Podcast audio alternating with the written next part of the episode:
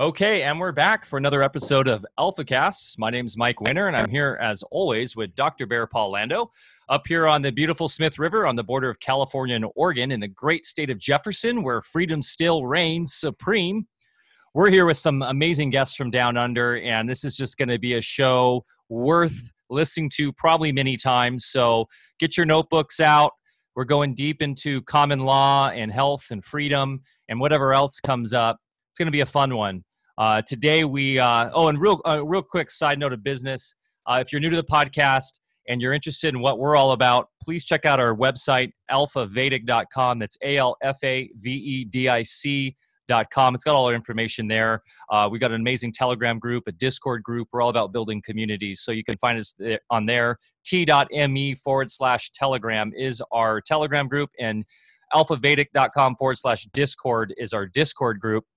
Uh, and then last, we have our big gathering coming up this weekend in Joshua Tree. This is a heavily private, cura- heavily curated private event, a gathering of like-minded souls. It's a collaborative event. Everyone coming is pitching in in some way. It's a wellness-focused, wellness-centered celebration of life, and we're all coming together to really uh, work on solutions for the future world we all want to see. If this is something that interests you and you can make it to Joshua Tree this weekend, please uh, ping me on Telegram or find me on Instagram at DJ Mike Winner or just join our Telegram group and um, we'll show you the way to that. Now, without further ado, today health and freedom are the topic with special guests Tom Barnett and Mark Pitelik. Did I pronounce that right, Mark? Mark, it's spot on. See that linguistics class worked out for me in uh, university, I guess. Are freedom and health one and the same? We strongly believe this to be true, as does our very popular return guest and special friend AlphaCast, Tom Barnett. This time, Tom is joined by uh, excuse me, Australian countryman Mark Pitelik from Solutions Empowerment. Together, we'll navigate the waters of sovereignty and discuss why that term and all who identify as such find themselves socially maligned or overtly persecuted. Have our alleged representatives and public servants within government usurped our birthright, or have they simply occupied a void, a void left by an increasingly uneducated and apathetic populace?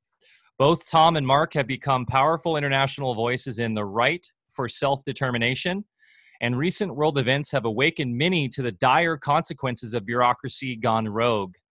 Join us today as we jump into this. Like I said, get your notebooks out. This is going to be one for the ages. Dr. Berlando, I know you're excited about this one. Very excited. And uh, thank you, gentlemen, for being here. Michael, good to see you as always. So you're going to go down the um, down to the desert and uh, party for a couple days and leave me toiling here on the farm. I'm not sure how I feel about that. No, no, no. It's uh, definitely not partying. We're not getting wasted in the desert. Um, there will be some some fun times and some um, definite ceremonial dancing going on. But this is a wellness. This is a lot of work actually. Um, I'm pretty beat already, but I, I, am really looking forward to this. Yes. So um, unfortunately, Dr. Lando will not be able to join us. Uh, originally, that was the plan, but due to the Slater fire and all sorts of things going on, uh, he's harvesting this weekend, uh, slaving away, as he says, even though I know he loves it. And uh, I'll be schlepping on down to Joshua Tree first thing in the morning tomorrow. It's a 15 and a half hour drive, but well worth it. And we will be playing in the desert. We will be co-creating. We will there will be massive workshops, permaculture design, common law. We got Hang the Banksters doing a whole talk on, on jurisdiction and uh, ecclesiastic law and that kind of fun stuff. We've got um, Josh Del Sol now coming down and, and some really exciting things going with it with all this. Of course, amazing speakers. Troy Casey, certified health nut, ripped at 50, is really holding down the fort with me as a kind of a co-host. So uh, it's going to be amazing. Obviously, amazing live music. Uh, there's a ton of healers, body workers. So yeah, Bear, um, you're missing out for sure, buddy. But um, next time you'll be there. We're hoping to do this uh, quarterly if um, if all things go well. And the audience will be missing out at Ripped at 70. Oh, uh, yes, sir. Hey, Tom, uh, great to see you back, buddy. Um, you know, your episode that we had with you was uh, very popular, uh, got thousands of views and a lot of requests. People want to hear you again. And uh, Mark, thank you so much. I haven't met you here uh, before, but I know of you very well. You're absolutely legendary in your circles and sovereignty circles. So thanks, uh, gentlemen. This would be a, a great discussion. Uh, you know, uh, Mark, I'm really looking forward to talking to you as well today because um, I know you've been around the block with this a little bit. I started in 1975, and uh, some of my first circles included people like Roger Elvick. Uh, you know, we were, uh, uh, let's just say, affiliated with people that were uh, very intimate with uh, Montana Freemen and all sorts of sordid characters out there in the sovereignty world.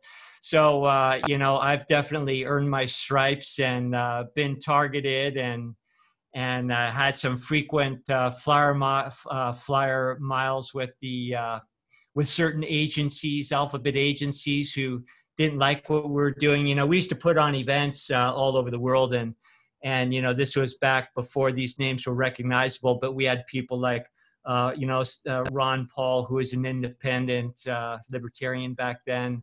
Uh, we had G. Edward Griffin from, uh, you know, we used to know him well with you know, Creature from Jekyll Island. We had David Icke before he was a world sensation. So, uh, you know, we've been out there trying to get the, the truth out for a long time. So, uh, really looking forward to this.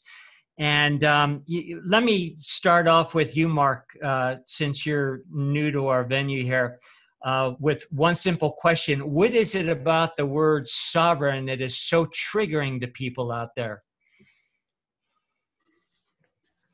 Well, that's a very good question. uh, sovereign doesn't ring a lot of bells for me personally, but um, it, it, it, seems to be uh, gelling with more and more people. I think partly because of the escalation of tyranny worldwide. It's not an accident, and we all know that here, but for those that are now waking up, uh, it's new to them, and people don't like having their rights stood on and crushed. And perhaps, perhaps this tyranny was really uh, overdue because people worldwide really are asleep. And maybe that's also because of the uh, disposition they've been put in by the mind control forces around the world. You know, um, we all uh, are conditioned into a way of thinking and into a reality which is actually opposite to what the truth is. And maybe it just took this um, this scamdemic around the world to wake uh, a, a, large percentage of the population up, and now they want to exercise their rights, which is, I guess, summed up in this sovereignty word. But if you look at the legal definition of sovereign, we are not sovereign because it, just look, get any legal dictionary, you'll find, you know, that you know, you must have a kingdom and a castle and a standing army and your own monetary system and, and, a population that you're in control of to look after. Well, how are we sovereign? The, the correct word, sovereign, is actually an underlord, which is uh, on par with maybe the, the queen or king. Whereas sovereign, and you won't find that word in any dictionary any longer, is an overlord, and that's what we are. We're on par with the Messiah, and we have incredible energy and we have incredible uh, abilities to direct our own lives. And that's what people need to learn to do is reconnect, reconnect to the ether, reconnect to the uh, hemisphere, if you like, look inside and uh, that's where our real power is. Not not for following a guru or you know following others because that's their life that's their reality. And you know we all have our own realities to build. Personally i don't want people dictating to me uh, how to live my life. I'm living my life and uh, i choose to live it the way i choose to live it. I'm a little bit uh, the other way to most people because um, you know I've been very proactive, just like all four, uh, all three of you. But I've kept a low profile. I've seen um, people even from when I was young that you know get taken out, and I guess that's part of my background. You know, my my ancestors fought in two wars, and uh, you know, most of those families are gone because not, there weren't too many German survivors. you know? But I understand how how the world works. I also understand how some of those leaders got to power. I've met some interesting characters in my time. So, you know, I've only got one neck and I, I tried to preserve it and I know how to do it. I walk with my eyes behind my head. Uh, you know, I've met some very interesting characters like most of you, and one of them was a borderline mafia. He did jobs for the mafia worldwide, and I saw how he operated. I saw how he spoke very humbly with people. They had a code of conduct which ordinary folk don't even have. And, you know, I use those um, techniques and talents, I guess, uh, in my own life. I try to do the best I can. None of us are perfect, of course, but um, I, I, find that I can get a lot more done when, when one has a very low profile and keeps out of the limelight. It's only because I met Tom and Tom wanted to do a podcast, and I thought, well, look, maybe it is time to stick my head up a little bit because if you do get known, sometimes that's your best protection. I've been targeted like most of you, a, number of times and been locked up for nothing, for stepping, for standing up for rights, for people's rights, not necessarily my rights, but for helping others. So I think sometimes your best protection is to maybe put your head up and and and become a little bit more known. I think I've already said enough. So um, does that answer no, the sovereign question? I probably went on a tangent, but no, that's that's excellent, and and uh, you know, sovereign is used in certain circles inappropriately. I'm very aware of that, and I'm delighted that you started off the conversation with uh, emphasizing what we believe here that it's all about your inner game.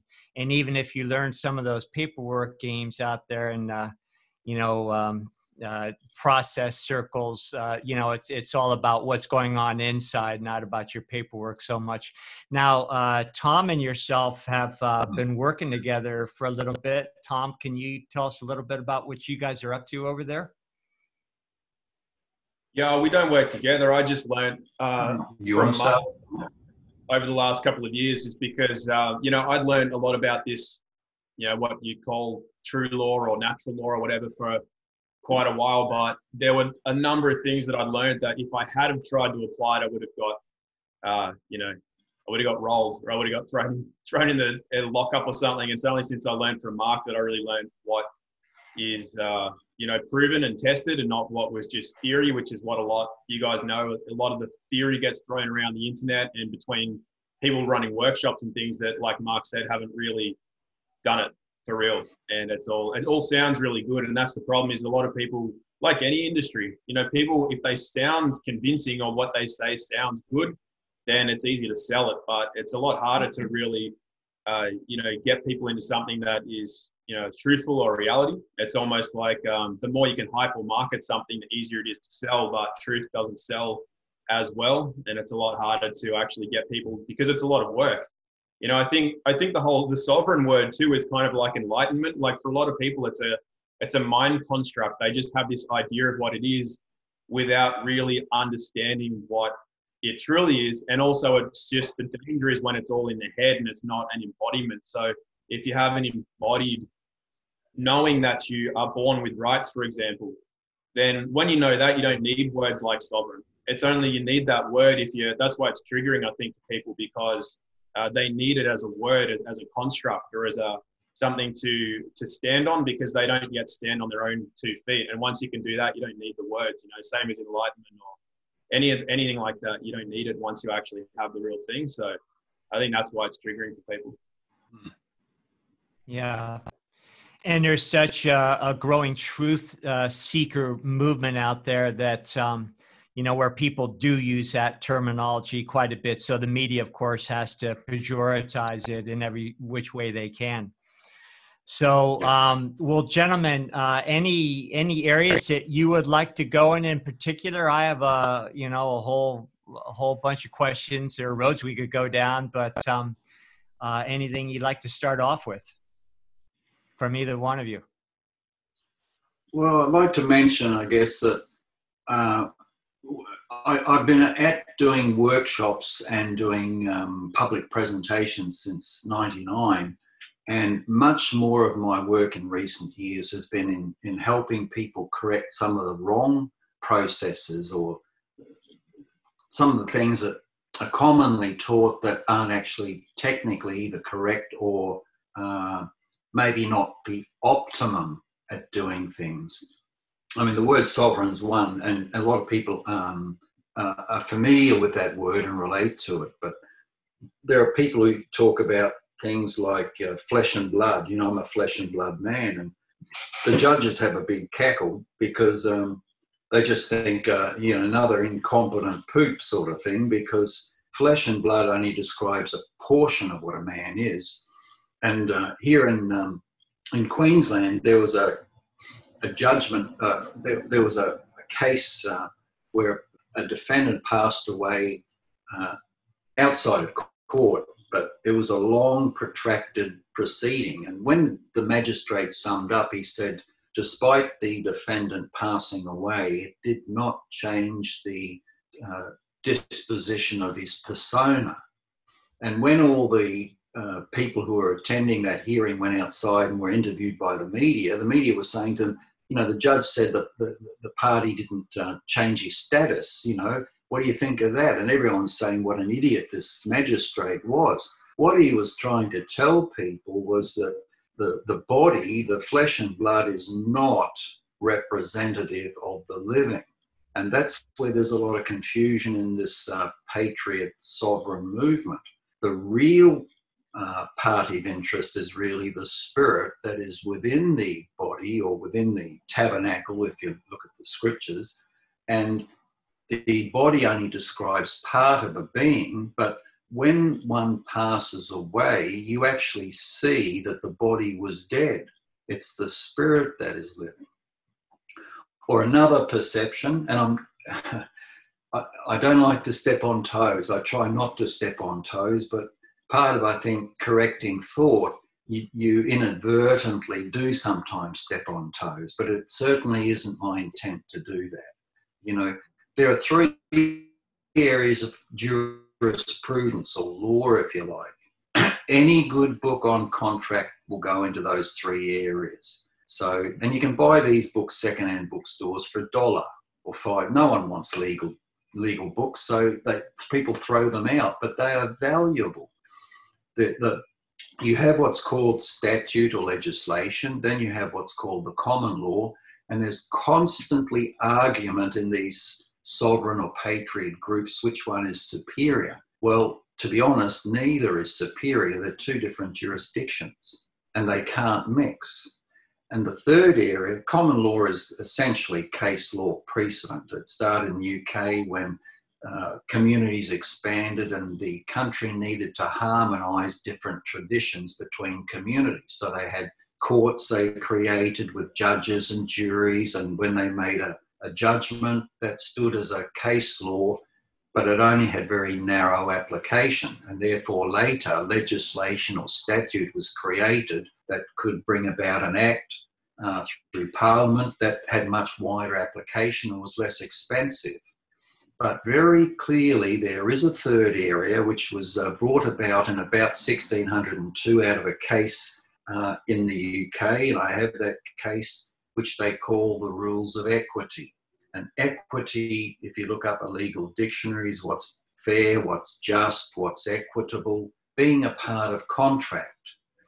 And uh, in the Commonwealth countries, we have what's called, every country other than Australia has what's called a Judicature Act. And there's a section within it that says to the extent of any controversy in a matter, uh, between the rules of equity and the rules of the common law, the rules of equity prevail. So there is very clearly one jurisdiction that is above the rest.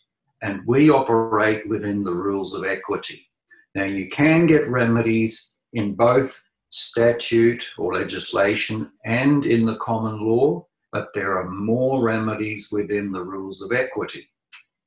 And if you stick to that and you do things properly and correctly, you will become unbeatable. because they can't they can't leapfrog you into another jurisdiction when the system operates from a position or disposition of lack or lack of integrity. If you remain in the highest jurisdiction with integrity, you can't lose. And, you know, we teach those things and we teach the processes so that people can put themselves in a position where they can exercise their rights and they can protect those rights. A better word is liberty, really, or the scripture has the most superior word, is called dominion. We have dominion over the earth. And in other words, as long as you harm no one and you love your neighbor, you have the right, you have the liberty, you have the dominion to do anything you choose.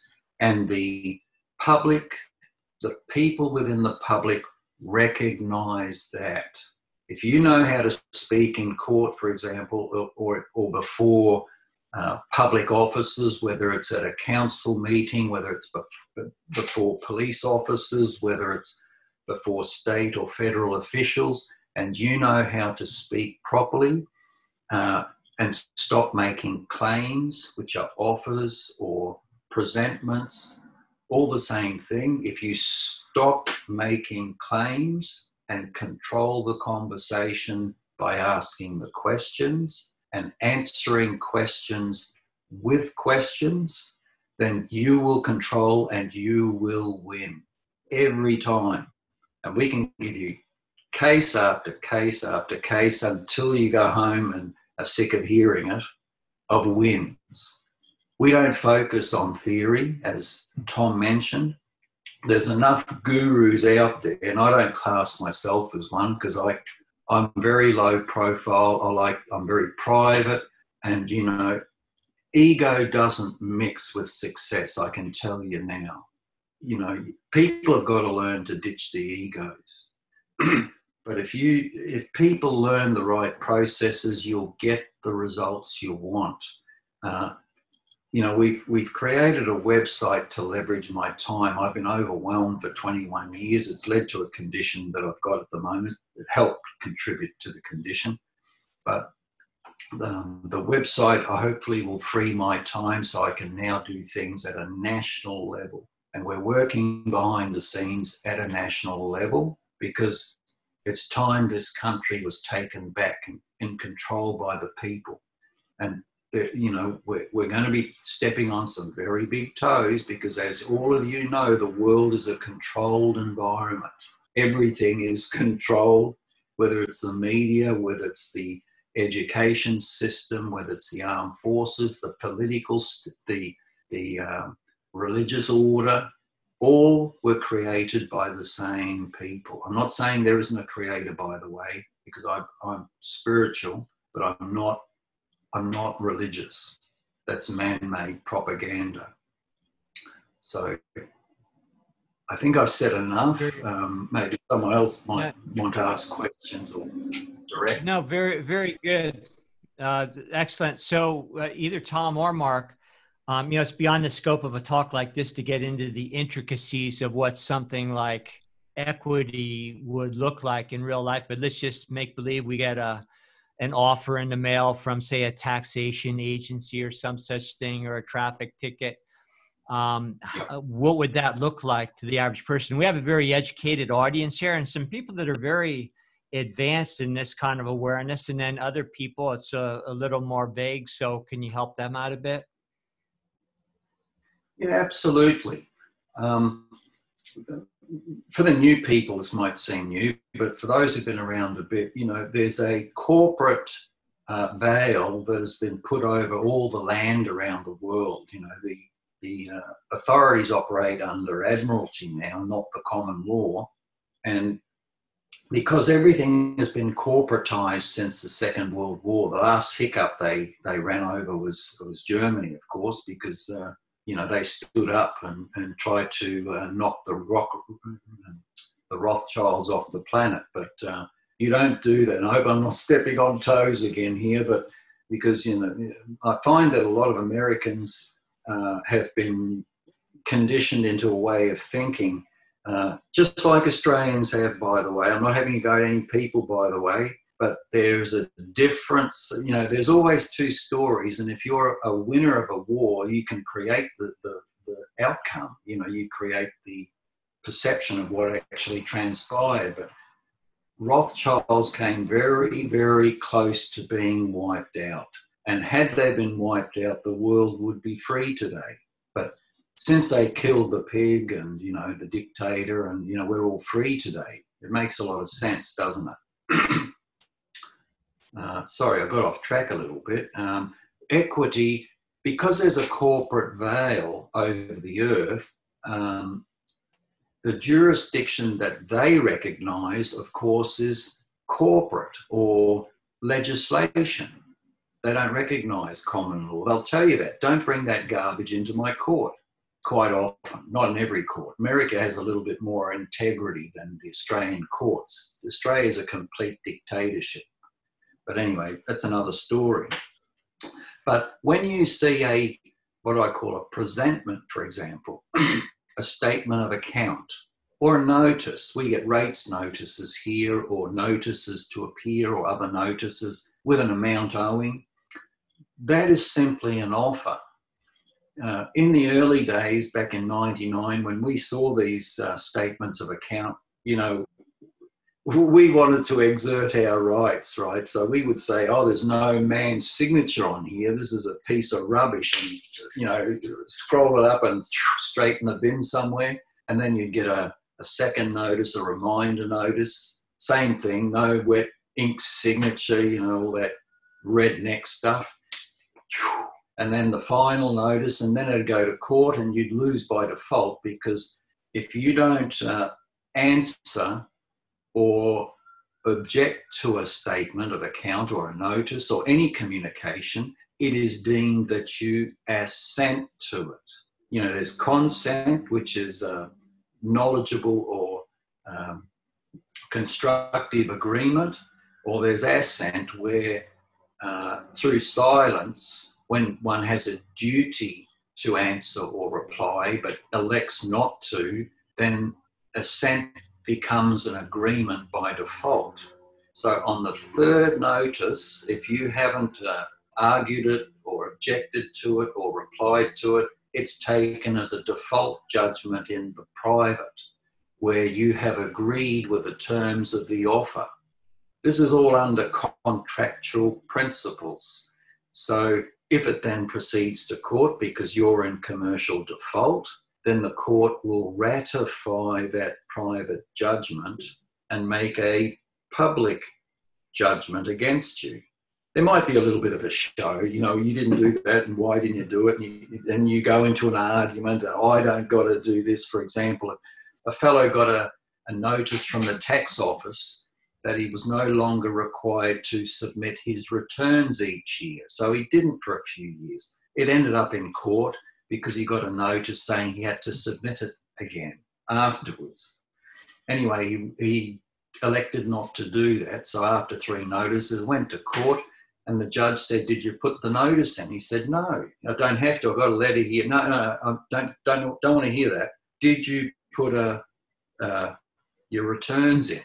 No, because for the third and final time, here it comes again, three times. Remember how how often was Peter tested before the cock crowed? Three times. That's where it comes from, folks.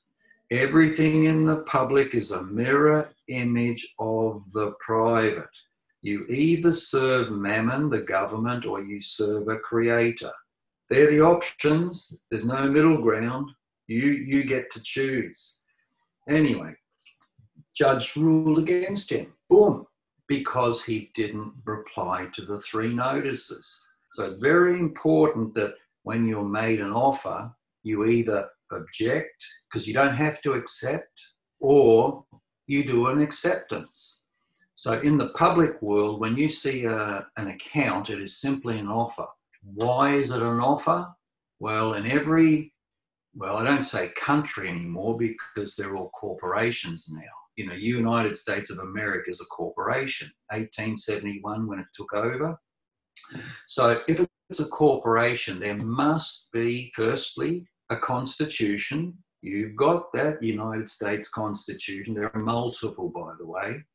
So does the Commonwealth of Australia. So does every corporation has a constitution. That's the governing law. But however, that's only the second principal um, piece of legislation or act of the corporation. The principal act of the, uh, the corporation is what's called the Bills of Exchange Act. Now, the American one was uh, incorporated in their Uniform Commercial Code as Division 3. Formally, they had their own Bills of Exchange Act, but it's the Bills of Exchange Act that uh, regulates commerce in every corporation. So, uh, somewhere within your um, Division 3 there, there is a section that relates to the signature. I think it was 3 114 from memory. I haven't, haven't looked at that for some time. But in our own one, uh, we have uh, the Australian Bill of Exchange Act 1909. At section 97, part 2, it says that the corporate seal is its signature. And I guess if you printed the statement of account off the internet for about one microsecond, that seal was wet. Do you see where I'm coming from? So the seal is its signature. The signature was always on that document. We were in the wrong jurisdiction. We were thinking we were in the common law, the substance world, when they're in the fiction, which is commerce or the corporate realm, the corporate jurisdiction. And they only recognize the corporate jurisdiction. Now, knowing that it has a seal on there, does that enable you or permit you to do as the acceptor? It allows you to com- accept, firstly, that offer and complete it. And during the course of the completion, do you have the ability to change the terms and conditions of the offer and negotiate it? Absolutely. And we've done this with court orders and with some fabulous little results. We have a lot of fun with this stuff because the terms usually are against the uh, defendant. So we change the terms and we put all in the favour of the defendant. And uh, we might have to uh, add some other pages because there might be, say, four orders. And if they're in separate pages, we sneak another page in between and we glue them all together to make it one document, which is one contract.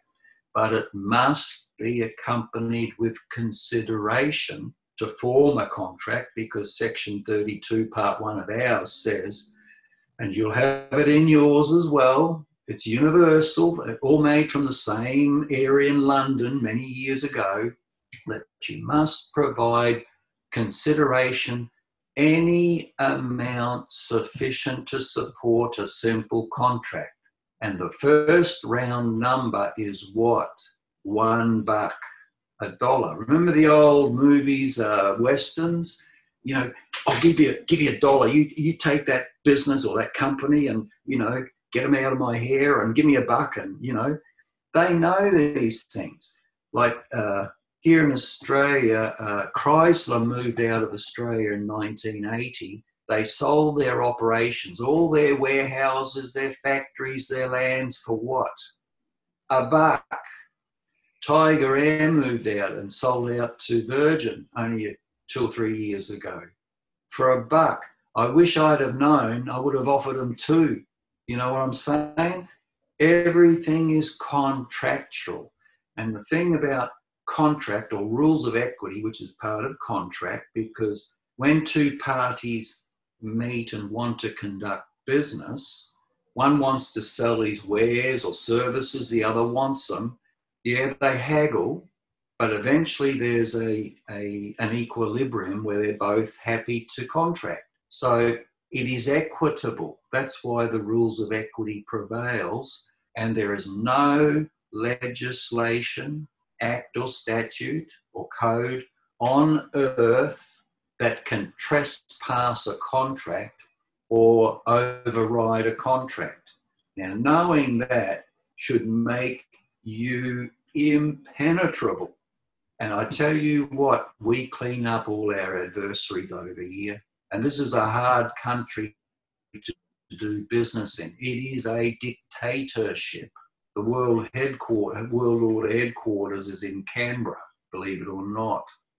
But if we get results here, man, if I immigrate, I think we're going to clean up all those other countries. And if we had an army of people who learn this stuff and can contract with all those that are in the public who are trying to create tyranny, even acts that are legislated, find the source of the original act and go to contract on it and take control of it. I don't care if it's in the fiction language, who cares? They recognize it.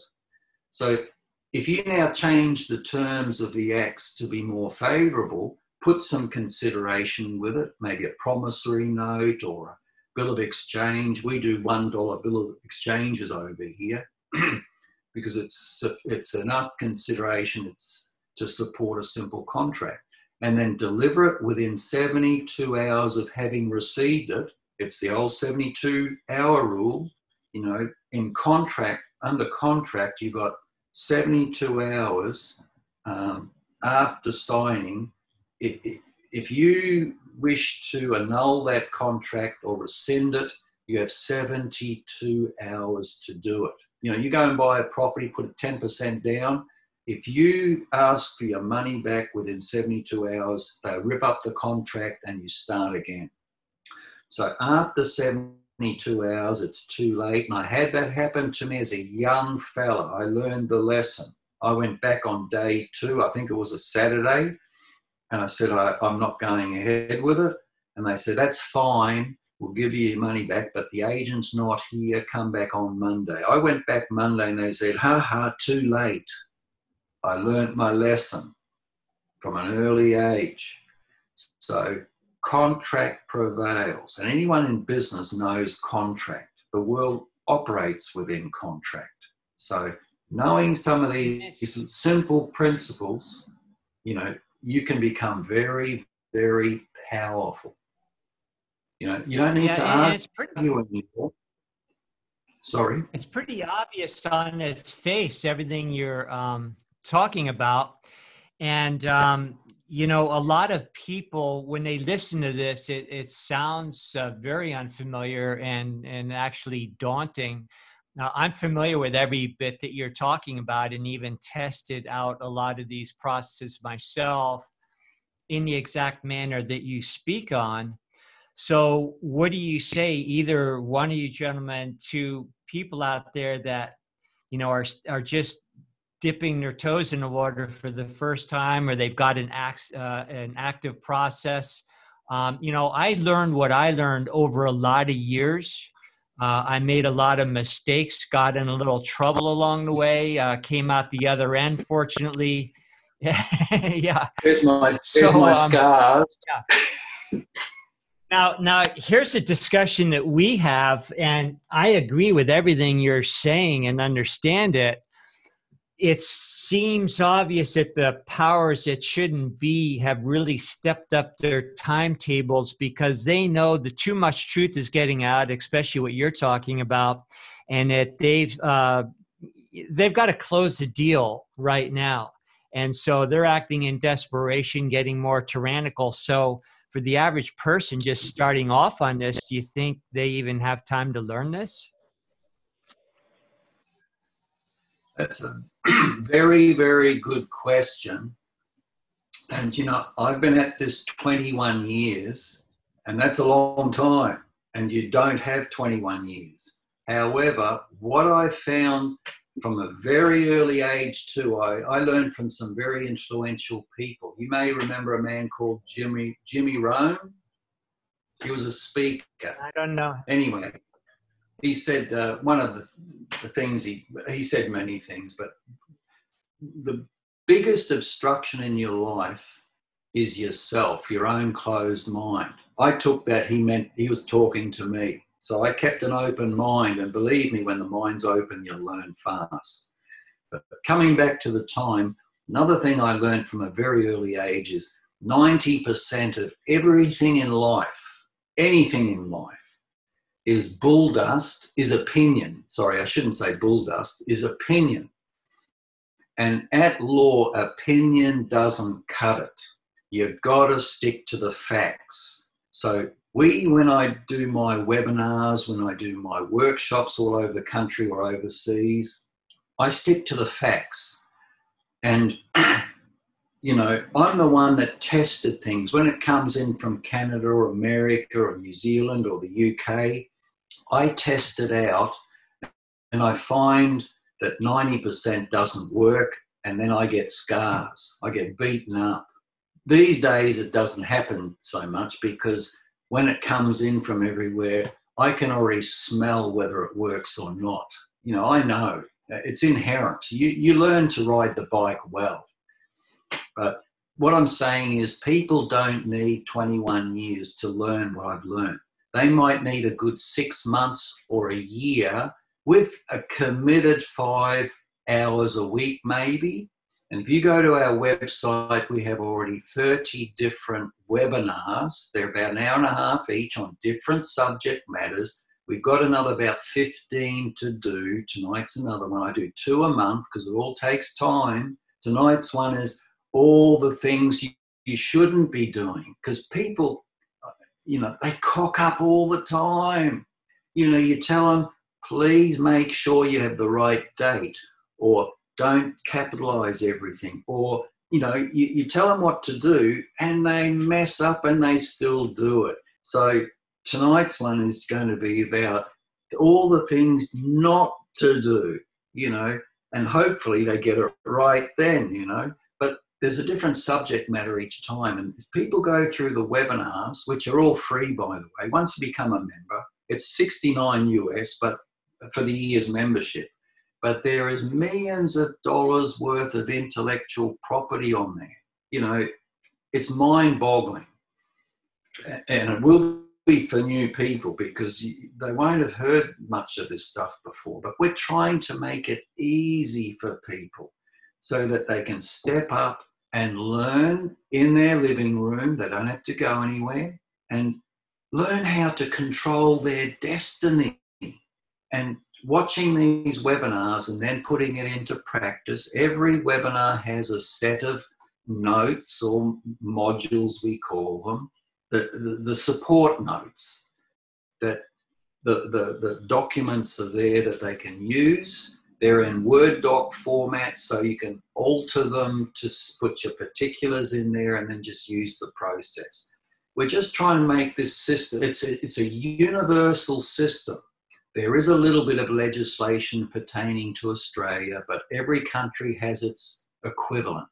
But the processes are mostly to do with the rules of equity. That is universal and applicable worldwide. So people learn this stuff. Our intent was to get an army of people worldwide to put this stuff into practice and to overturn the tyranny but it's still taking time. You know, there's a learning curve, there's a lag time, of course, but the biggest thing people need to do when they get started is to ditch the fear. There is nothing to fear, absolutely nothing. If you're in the right jurisdiction, you know, we use all sorts of instruments to discharge debts, except Reserve Bank notes because you don't need them. People don't have sufficient Federal Reserve Bank notes. Ours are called Reserve Bank notes. But the highest authority in the corporation, the Bills of Exchange Act, which is your Division 3 of the UCC, says you can use bills of exchange, promissory notes, money orders, checks, which are only subsets of bills of exchange, and that you're a banker. I've had judges yell at me many times, by the way, but a couple of times they say, You think you're a banker, don't you?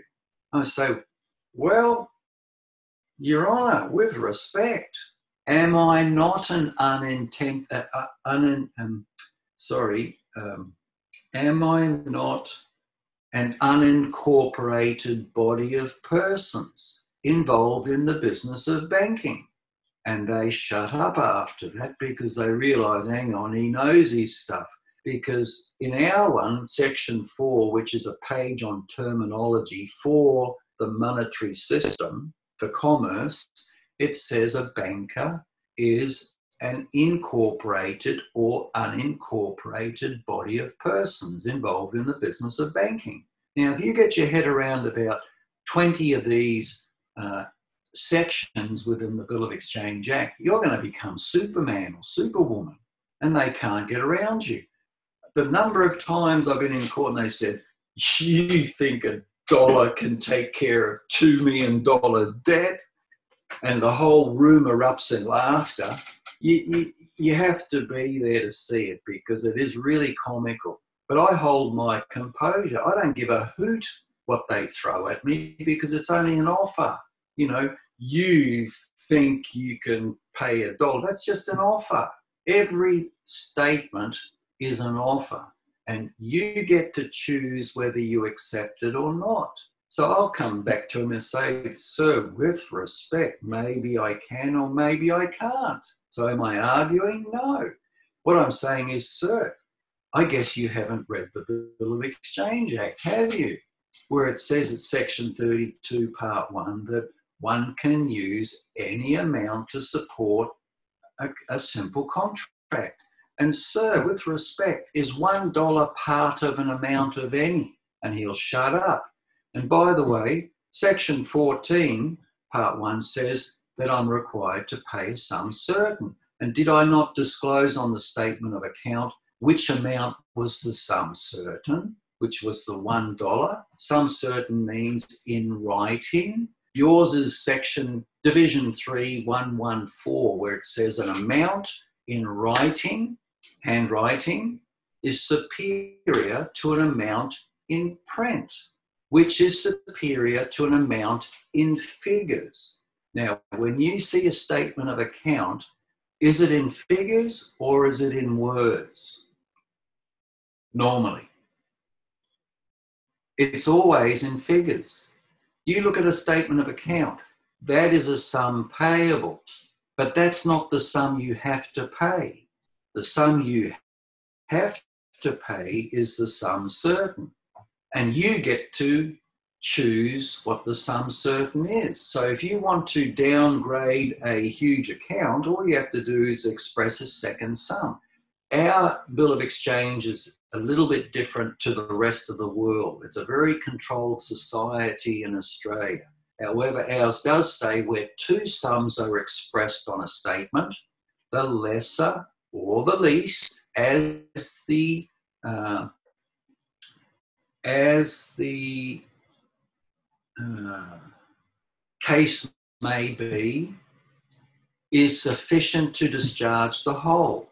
Whereas everybody else's around the world says an amount in writing is superior to an amount in print, which is superior to an amount in figures. But ours was sufficient because it said where two sums are expressed, the lesser or the least, as the case may be, sufficient to discharge the whole.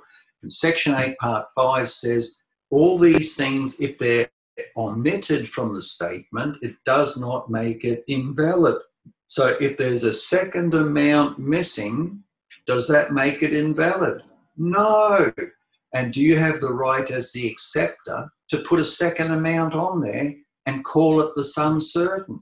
Do you see this game evolving, how you can beat them at their own game? And they can't call it a fraud because they created it. I didn't create the Bill of Exchange Act. I'm just flipping using it. Mate, there's no reason to fear anymore because you're not breaking any laws. All you've got to know is the process and become free, free of all debt. We teach people how they can firstly discharge all, all their debts so that they can have a surplus every week and we then teach them how they can leverage it where you can make a hundred or a thousand percent per annum on your money you know it's all there on the website i'm not trying to promote or anything i guess i am indirectly anyway but I'm trying to leverage what I do. If I'm the last man standing on the hill in this country and everyone's been taken out, guess who they're coming for next? Moi. So I'm trying to put an army out there to overturn the tyranny before it gets to that stage. I have a vested interest. So the best way to protect myself is get it out there as fast as I can. That's what I'm doing, and at a budget yeah, price. Brilliant! You're you're doing a wonderful service uh, to so many people because we all have a stake in this, and I think we've all been uh, put to sleep and think that well you know it's really not our say that's for the bureaucrats or the people in court. There's also a bit of aikido i think involved too because whoever creates a liability and you know tries to give it to you by making an offer then if you um, change the terms or don't accept it or or so forth then they're holding the hot potato. So uh, you know, there is a little bit of uh, martial arts involved, I think. And you know, you um, uh, you know mentioned that courts are. I mean, really, courts are banks, is what they are. And it would surprise a lot of people here in the states that you know Article Three of the Constitution is what mandates uh, the proper court structure and system of jurisprudence, but Article 3 courts do not exist here anymore. I think there's one left on the third floor of the federal building in DC. And uh, when you go into a court now, it's uniform commercial code. Another thing, um, you know, has nothing to do with the Constitution. That's why the the the magistrate will throw a hissy fit when you mention the Constitution in a in a commercial court. You know, you mentioned also that we're all about corporations now, and in fact, the entire Civil War in the United States was in order to create this corporation by stealth.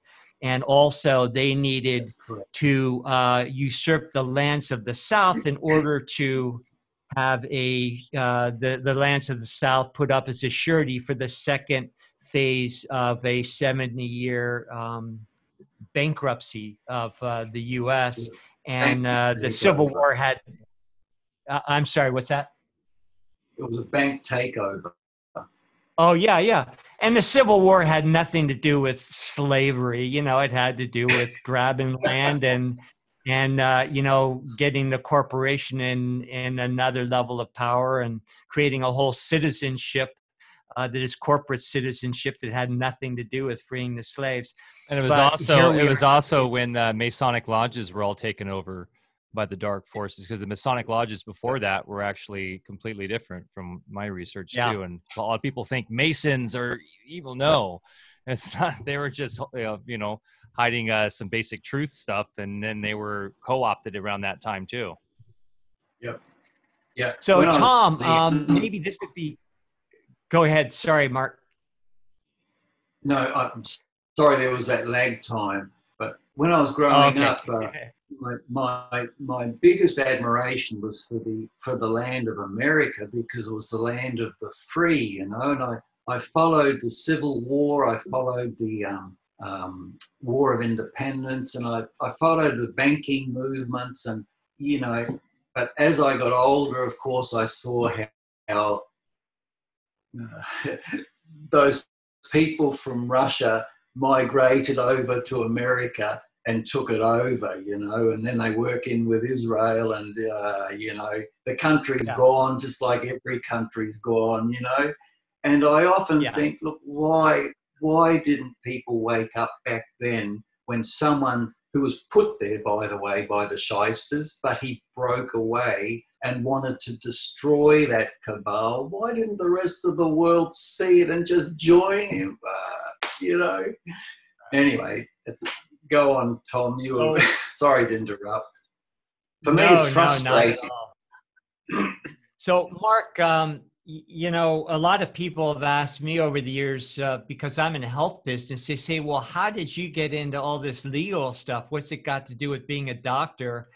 And I tell people it has everything to do with your health and uh, I know you have a, a large, uh, very successful platform in health and wellness and, and not just uh, legal information. So, can you maybe run with that a little bit and, and give us some ideas on how understanding just uh, your standing, your proper jurisdiction in, in the face of all these powers that are trying to uh, take away our birthrights, uh, why that might affect our health in some ways. Oh, that's a big subject area, but you're definitely right. Um, you know, without health, you have nothing. So health comes first above all else.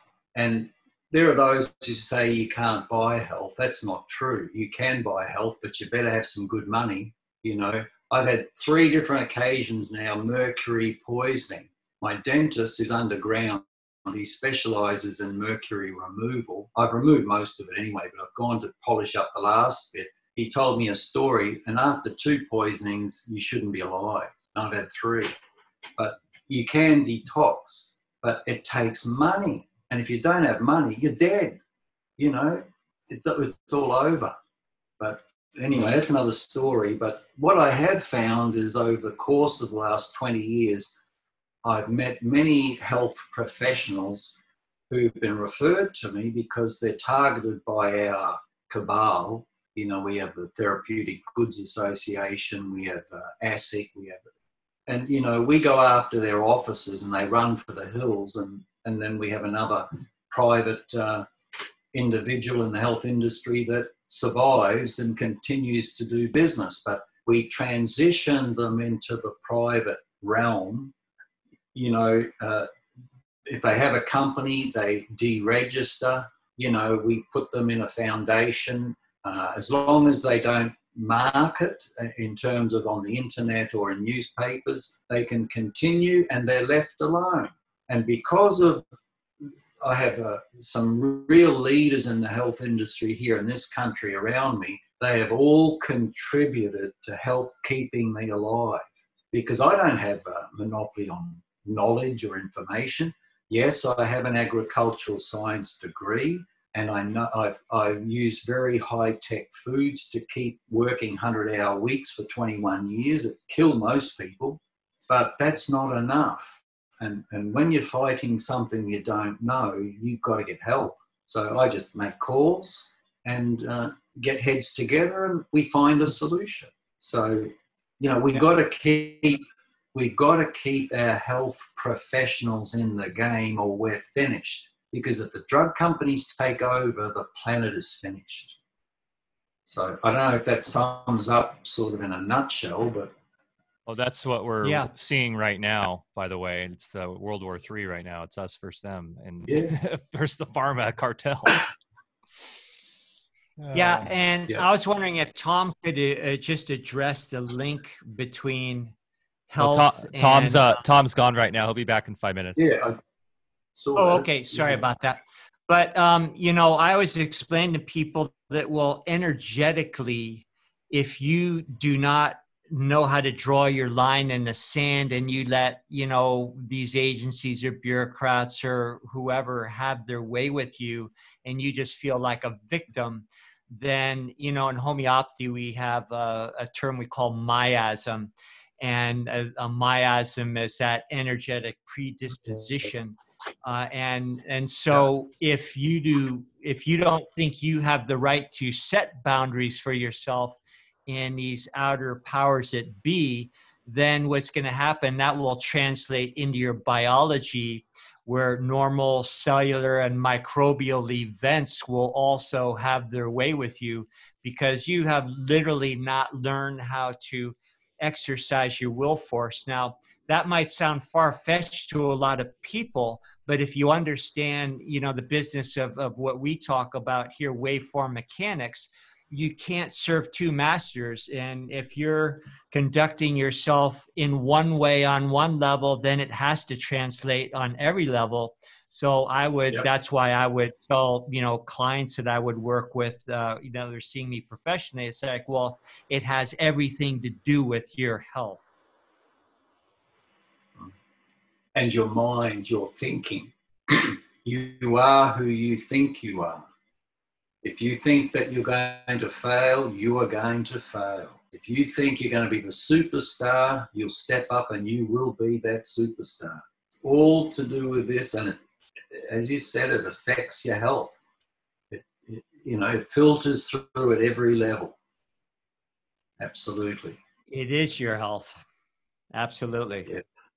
I see it around me all the time. People who feel like they're helpless, their health is not good, uh, they can't achieve any outcomes that they want to achieve, and it's all because of here. That has to change first. And like you're doing right now, you're going through a chelation process of getting mercury accumulation out of your body. And not only is that going to help your biology, but it's going to help your thinking. Uh, your neurology is not going to be going through a, a rapid degeneration process because you've got accumulated neurotoxins and you know somebody and all of us are in the same boat these days. We're breathing this stuff. They're spraying us like bugs. And then you know people wonder why they can't think a coherent thought or sit down and actually read a book and you know uh, maintain an attention span uh, or even have the desire to learn anything in the first place. So uh, taking care of your body is important it's the most important thing between your thinking and taking care of your body. There isn't really anything close to those. You can have all the money in the world. If you don't look after your thinking and your health, you have an early grave. Simple. So yeah, yeah, yeah. And I would say, so, I would say your mind, you know, directs everything. We we talk a lot in this show about this being a mental universe, and it's interesting, right? How the way you think is not just uh, you know your your health, but also what you were saying earlier, Mark, about the actual law of who you are. And doesn't the body? Mm-hmm. It's interesting. Yeah, the body's important, but in the end, it's like your mind, which directs the body and everything, seems to be the superseding, you know, most important thing. And it's who gave us that mind, and you know, the creator, or we are the creator, and it it always turns into a spiritual thing because the mind and consciousness is greater than this meat sack so I had a question in terms of law. You say it goes to the Bible, and something I've been studying more is this idea of ecclesiastic law. Does does that supersede equity law? Uh, and where does that come from? Uh, and how essentially what is the oldest law of the land? And do we still can we still use that? Does that make sense? Uh, they they're really good questions, and I wasn't there from the beginning. But I would say that uh, the first law was still contract. Even, and, and I'm not saying Adam and Eve were the first people either, but I'm just using it as an example that even Adam and Eve had a contract to procreate. You can't just, you know, you can't force your will. So there was an agreement. So that was from the beginning. Um, the thing that is is overriding everything is what's called natural law, and again that comes from the creator. Whatever you feel the creator is, it could be a civilization. You know, it, it is proven by the scientific community that we are created because we have certain genes um, in our bodies that apparently have no other, um, are not found in any other form of organism. They've mapped the genetic code, or, or most, at least most of the code of the human um, chromosomes. Um, and apparently, there are some that are not found in other organisms. So, if we were, if we evolved, then where is the predecessor? So, the science community is fully aware of that, but they don't want to announce it because then they have to take responsibility for some of their poor actions. And of course, no one wants to be accountable, you know.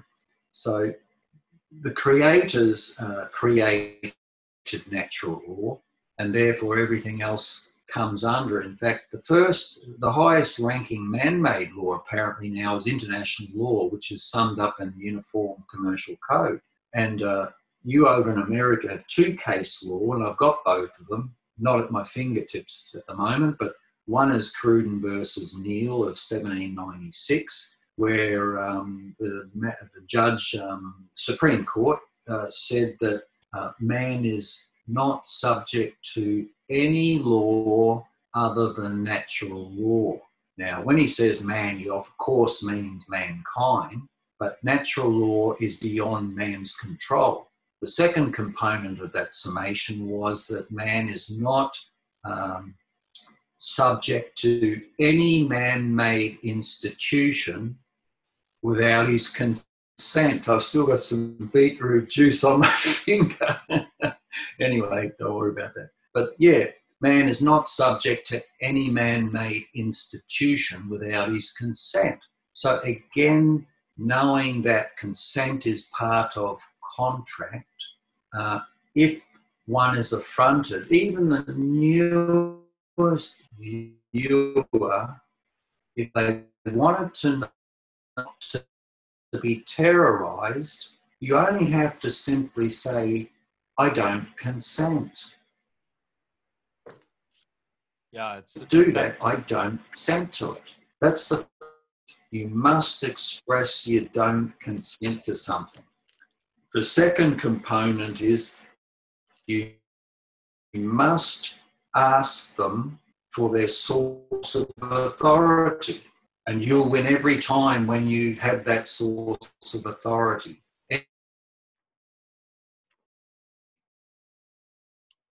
We're losing Mark a little bit here.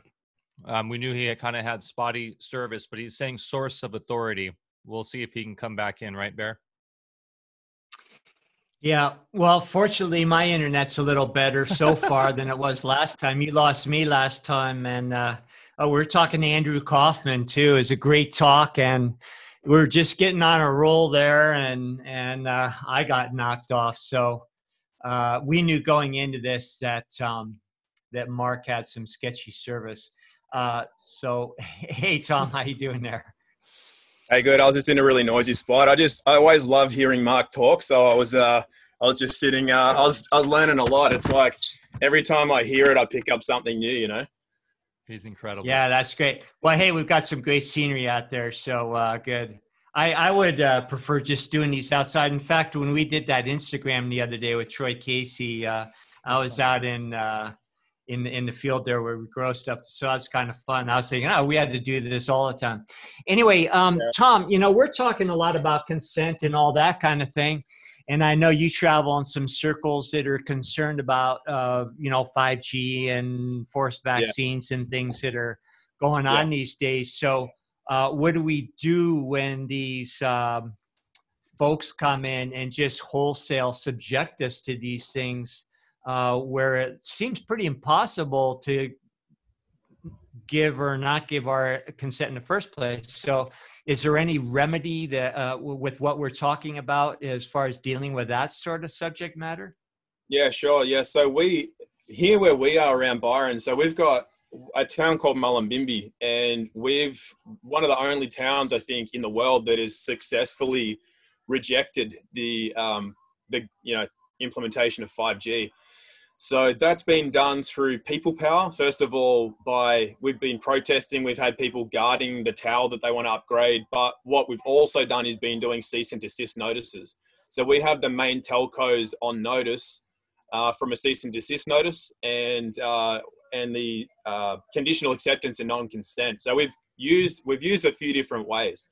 Uh, but mostly it comes down to like a notice by itself is all well and good, but if the intention behind it isn't strong, it kind of doesn't do its work. Like the piece of paper doesn't do the work, it's the people behind it. So you first of all need to know what's in a notice. If you're going to write one, you need to know what's in it so you know how to stand your ground, or how Mark calls it is hold your position. Hold your position means that if somebody comes up back and says, "Oh, well, we don't accept that," or we don't, you know, if you don't know what you're doing with it, you'll go, oh, damn it, they didn't accept my notice. But if you really understand the principles of equity and commerce, then you know that either they're testing you or they are saying that they accepted it, but it's just the wording they used made you think that they're not. You know what I mean? So it's the intention behind it has to be strong. Not only does it have to be, you know, you have to understand it, but it does have to be strong enough that your intention behind the notice is what pushes it through you know energetically i know you guys talk about that sort of thing a lot anyway is that if you resonate the right frequency, that does the work. And if you just think that you know what you're doing, but you really have no idea or you have no intention to stand behind it, then quite often those notices will get lost in the mail, so to speak. You know, it'll get thrown away, and you won't back it up because you didn't really have the fortitude uh, going into it, you know, to really put behind what you've written in the notice. So that's one of the reasons we've been successful is that everybody is very sure on what they want to do and very, um, you know, very staunchly stands behind it. So that's from a legal point of view, the cease and desist notices, non-consent and conditional acceptance, that plays its role. However, it's the community here that really does the work. Yeah. And you said the magic word there with resonance. Uh, people don't understand that's a very real science. And in our work, you know, we do a lot with uh, affecting people's health in their living spaces, with uh, creating a resonance that is conducive, you know, to what you're trying to achieve. So if you are putting out a message, you could be in a court proceeding. Uh, you know, you could be dealing with uh, matters of uh, 5G and things you don't agree with. But if you create a resonance of what you do want and stick with that, what you're literally doing is creating electrical vectors that are going to ping similar resonant fields which uh, you know people used to call that the lack uh, the law of attraction but it's really a matter of resonance and now you stay in that residence you hold your ground as you say and not only is it going to manifest the reality you want but it's going to draw to you connect you with other people in similar resonant fields and that's what's happening on the planet right now and why we're all finding each other is because people are really in the wake up process saying, No, I really don't want this. It's not my vision for the world. And in the process, we're also getting a lot more clear about what we do want. And that is all getting us to circle the wagons at this point, so to speak. So I think if we understand the science behind it, uh, just stop using uh, vague terminologies that sound new agey like um, uh, you know energy and and so forth and really understand no this is real science and if i use my concentrated faculties my creative uh, you know uh, attributes in order to do that then i will create what i want i will attract to me the people that want the same thing and we'll reach that critical mass a lot quicker and i know you're doing a lot of wonderful work in achieving that exact thing yeah, you're right. And it is exactly that. You have to, first of all, be aware of what it is that you want to create before you can create it. And then in the doing of that, then you are bringing into it's like, um, you know, in particle physics, there's no such thing as like one particle affecting another just randomly. It's like it's a symbiotic process, it's a magnetism. So, um, to the point where people get upset when I say that there's no such thing as a um, an innocent victim because you can't not pull to you the events that are pulled to you. It's how particle physics, you know, operates. So, um, but you know, from the positive aspect, it's exactly that. It's it's determining having an awareness of what's going on and of yourself and becoming very self-aware so that you know what it is that you're putting out and then what you put out you get back you know so um and with the resonance thing as well uh, it's one of those i'm doing a lot of talking these days it's not usually my thing i know with you bear as well it's like you'd rather be just in your on a, on a farm or out surfing and not really doing the talking. But there's a kind of a time and a place for everything, which is why I'm doing this. But I make a point of telling people that if I'm at a rally or something and they want me to speak, it's like my words can carry 30 or 40 meters. If I got a PA and a microphone, they can carry a couple of hundred meters. But that's it. Beyond that, there's no resonance with the voice. But from what what resonates from here is limitless. It literally goes across the entire plane. So it's really important to get very strong and unified within your own self and your own field so that you can have that limitless reach more so than just speaking a lot and using like you said using the words which help. It's part of it but it's not definitely not the full picture and the and it's uh, nowhere near as powerful as the resonance from the individual you know unifying mind body soul and spirit and everything else to kind of create this reality that I mean we've all played a part in creating what we experience now. So um, we got to first of all take a bit of responsibility for that, but then decide what it is we're creating. And I think that's the big part of what we're doing now is getting enough people together. The work that's happening at the moment is getting enough people together to co-create this reality that we want to experience. Yeah. And uh, when uh, you were away for a few minutes there, uh, we were talking with Mark about just the importance of health, and I know you're equally involved as far as. Uh, oh, okay, good, good, good. Yeah. So, anything you can add to that, and how we kind of mesh all this legal and health, and you know, all, all the related yeah. topics together. Yeah, well, like you said, it's the, it's the same thing. It's becoming it's becoming self responsible, self aware, and it's just becoming uh, standing on your own two feet is what I call it. So the law and the health go hand in hand in that respect. You're no longer giving your power away to a doctor or a guru, and no longer are you giving your power away to a government or a religion or a legal system. So it's really the same thing. It's all about becoming a self realized being, and a self realized being takes responsibility for themselves they choose how they think, how they sleep, how they eat, how they drink. They also choose um, their the terms of their interactions, and that's where the commerce comes in. So the health and the and the law, I think, go hand in hand. Mm-hmm. And it really is a spiritual issue, and you know, when we say spiritual, I think these days we can transcend that um, vulgar um, oh connotation of religion and and like mark very aptly says you know it's just another propaganda system that was uh, purposely uh, intended to deviate us from true spiritual. But with spiritual all we're talking about is natural law. We're talking about the law of resonance.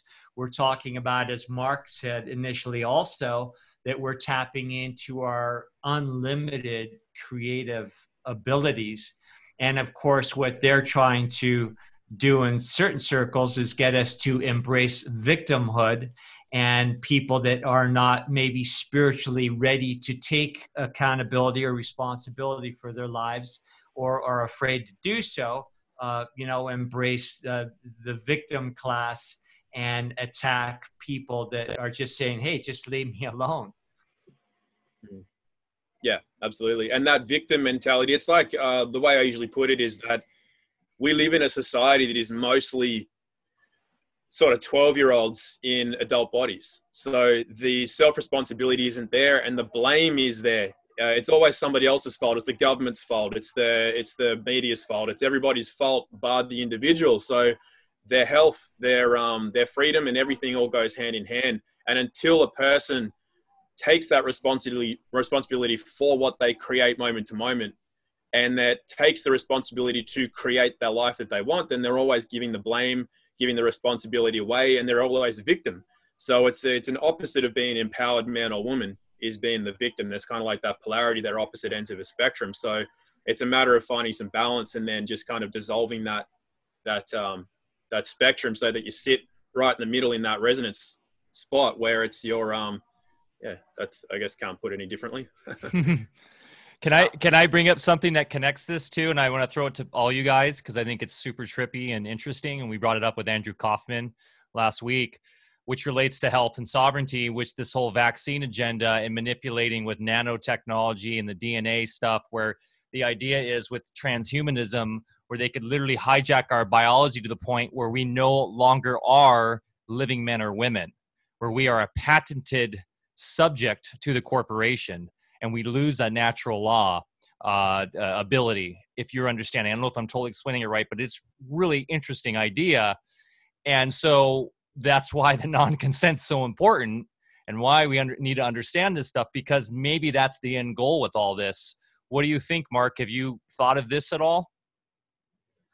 Yeah i've, I've sort of caught the tail end but um, but the uh, expressing that one doesn't consent to something is absolutely essential because if one doesn't express it in some format, it is going to be implied or presumed that you assented, and then they'll go ahead and do what they want to do against you.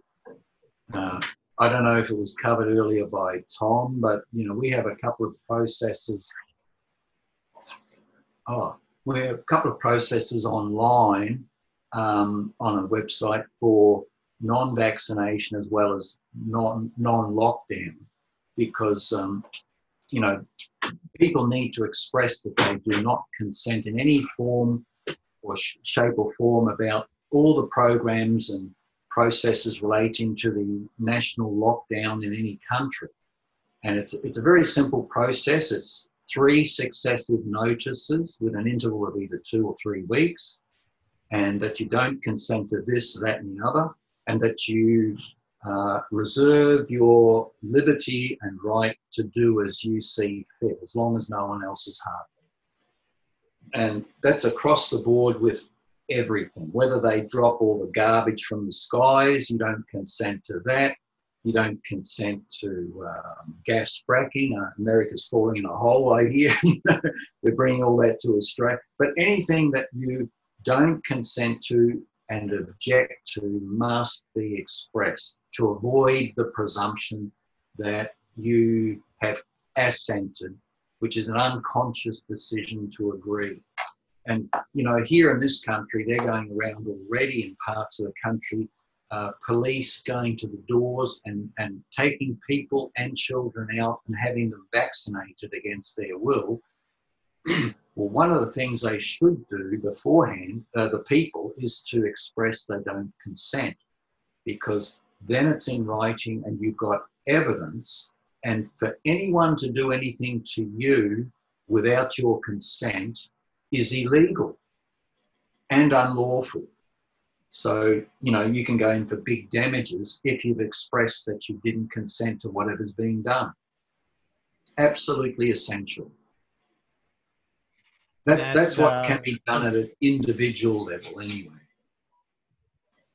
That's a big reason why they went for your guns big time in Australia a few years ago because uh, now when they knock on their door, on your door, they have a reasonable expectation that they won't get shot. yeah. Absolutely so. But believe me, I'm told there are more guns here now than even then because people don't trust oh, their good. governments anymore. But no one, you know, I don't know what it is. And I'm not having a go, but Aussies don't seem to have the backbone that some of the other countries have. I'm being very generalized here, but you don't see too many people stand up and say, enough is enough. There are more coming, and I'd like to see a lot more people step up and maybe rally and get together and just say, enough is enough. And we're forming a whole bunch of strategies. We want our own police services. We want our own uh, security firm with armed security licensed appropriately. We want, like in America, you've got rangers. I don't know if they're doing too much. I'm not on top of all that. But here, we want a proactive force to go after those thugs in alleged authority in the public sector that do the wrong thing. We want to go after them. If it means just uh, suing them, uh, doing private prosecutions, or uh, just preventing them from harming others, for uh, intervening. You know, there are a lot of footages where you see maybe, for example, two police officers in a public mall, you know, in a shopping area, and you see a hundred people watching while a woman with a child is being beaten up by the police. You know, a harmless adult that that couldn't harm anybody else. Yet the authorities seem to target all the elderly or the weak. They never go after someone who can defend themselves. Someone that you know, no self-defense, for example, would take them out. They seem to have this hyena attitude, cowardly attitude to go after someone who's easy pickings to set an example for the rest. You know, it, it, the day has to come when a community pulls together. Like if you've got 100 people watching on, they should just grab the two officers and pull them off and say, We're going to arrest you. We're not going to harm you, but we're going to detain you now and we're taking you down to the courts and we want you arrested and just take them down to the courts. Now, I know in America there are people that are much more aggressive than what they are here. And probably that may already be happening. I don't know. But here, we're very laid back. Maybe we've been away from the rest of the world too long and the country's not been under threat, not since at least the Second World War when Japan looked like they were going to invade. And I tell you, there would be a lot more integrity here today if they had have invaded. I shouldn't say that, I'm stepping on toes again but they had plans for this country to actually green it.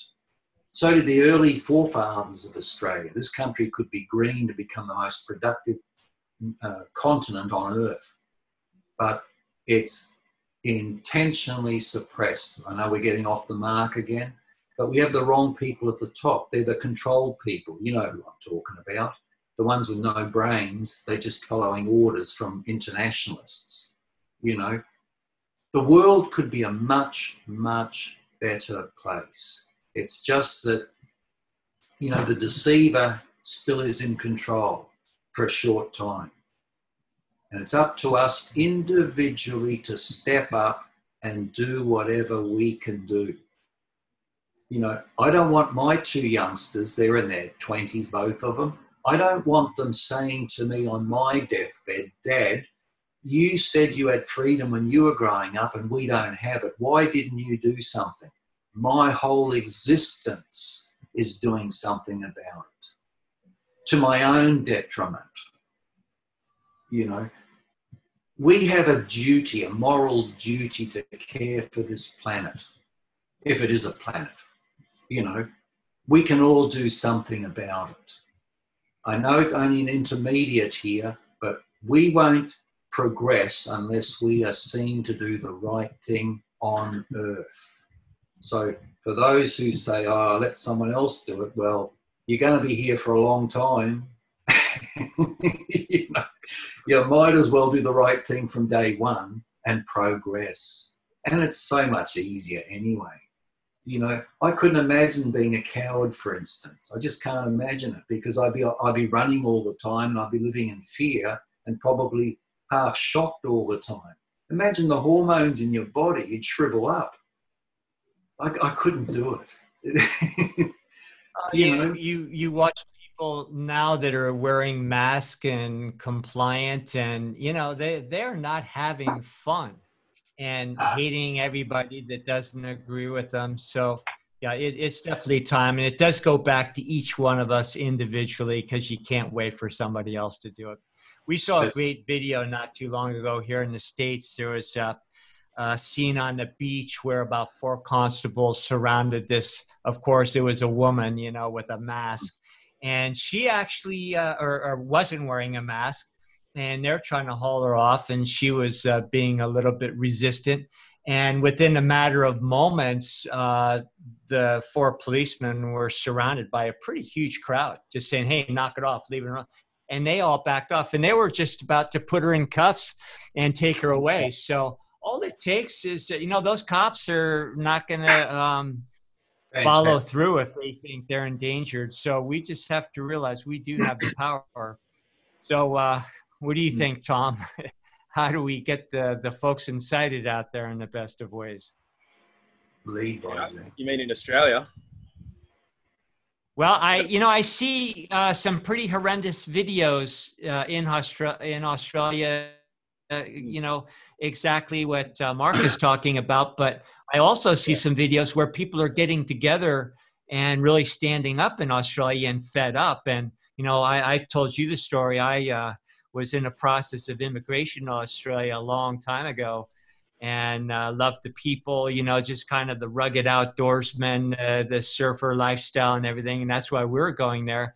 And that's why I, you know, I sit back now and I'm like, wow, that's not the Australia that I used to know back in the 60s and 70s. But I think it's coming full circle like everywhere else. So, so sorry, uh, Tom, go ahead with what you're well, about to say. Yeah, right. I mean, I agree. It's kind of, and that's, you guys know, that's a societal uh, engineering program is to take the masculine out of men and, and kind of take the feminine out of women as well. It's kind of just this grey middle ground where people don't know how to be men and women anymore. And part of that is not knowing, part of that is you're afraid to speak up or to stand up in some cases. We're conditioned in that way. That's why some people can be beaten up on the street and people will just stand and watch. They actually don't know what to do. They don't know to get involved or to not. It's they're just in their head and they don't know how to uh, act in certain situations. So that's a societal engineering program. But as far as how to go against that, it's all about just getting back to yourself. You know, the more you can get back to nature and your own sense of being a man or a woman in its simplicity, I think that's that's a good step right there. But there are more people standing up now. Um, some of these videos, I've got to say, I'm not sure they're real.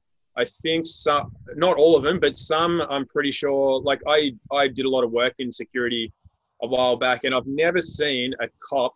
Like I know the training for security and police because I was in that that kind of realm, and nobody grabbed somebody around the throat with two hands. And there was that one video that went around where a lady was uh, had that guy had his hands around her throat and took her to the ground, and um, that's just not normal. And then that guy's also shows up in a later video as well. So I think he's one of those. Um, I think he's one of those plants. You know, it's like you put that out. I've been saying this in some of my videos. It's like stop sharing that shit around. The only reason to share something like that is to pick it apart, because what happens is people share it out of fear. Oh my God, look what people are doing now. Police can now come into our homes. Police can this and that. And Mark, I learned this from Mark. You know, people say, oh, police can do this now. Police can do that, but it's just an offer.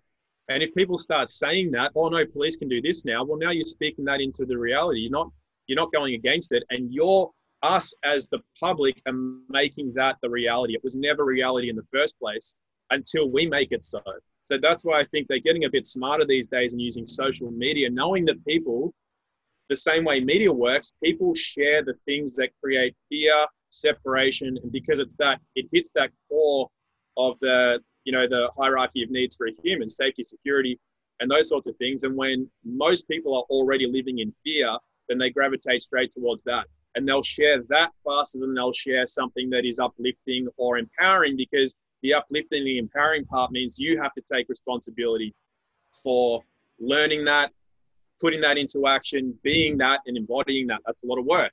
People don't want to do that it's easier to share somebody getting choked out.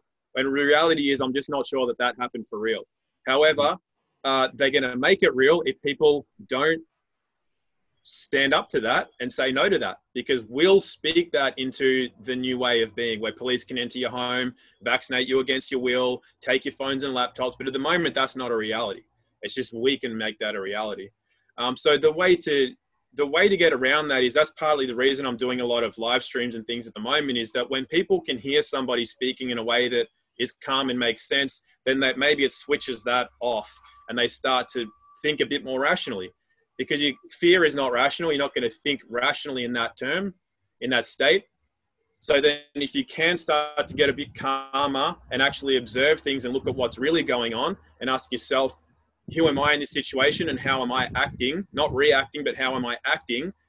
Then that is where things can start to turn. And the more people that start to do that, the less power that these establishments have.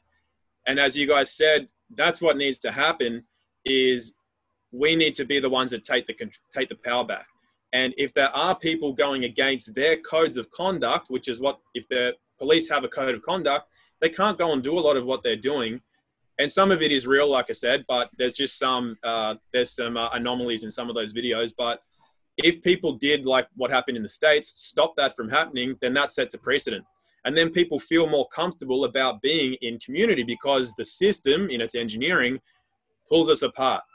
So we all have our own things our own family unit our own air conditioning our own cars our own houses everything. But back in the day you know we didn't all parent our kids because the kids grew up with sisters brothers aunts uncles elders. Everybody raised the kids. So being a parent was not this stressful modern day thing where you you know you're just making yourself sick and you're, you're ruining your kids because you're the only one that knows right and wrong. I'm telling you what to do and I'm your boss and all this. And it really wrecks the kids. So, uh, and in the same vein, you know, we, we walk around in society and, and half people are on their phones and, and you don't see each other as your community. You don't recognize half the people in your town.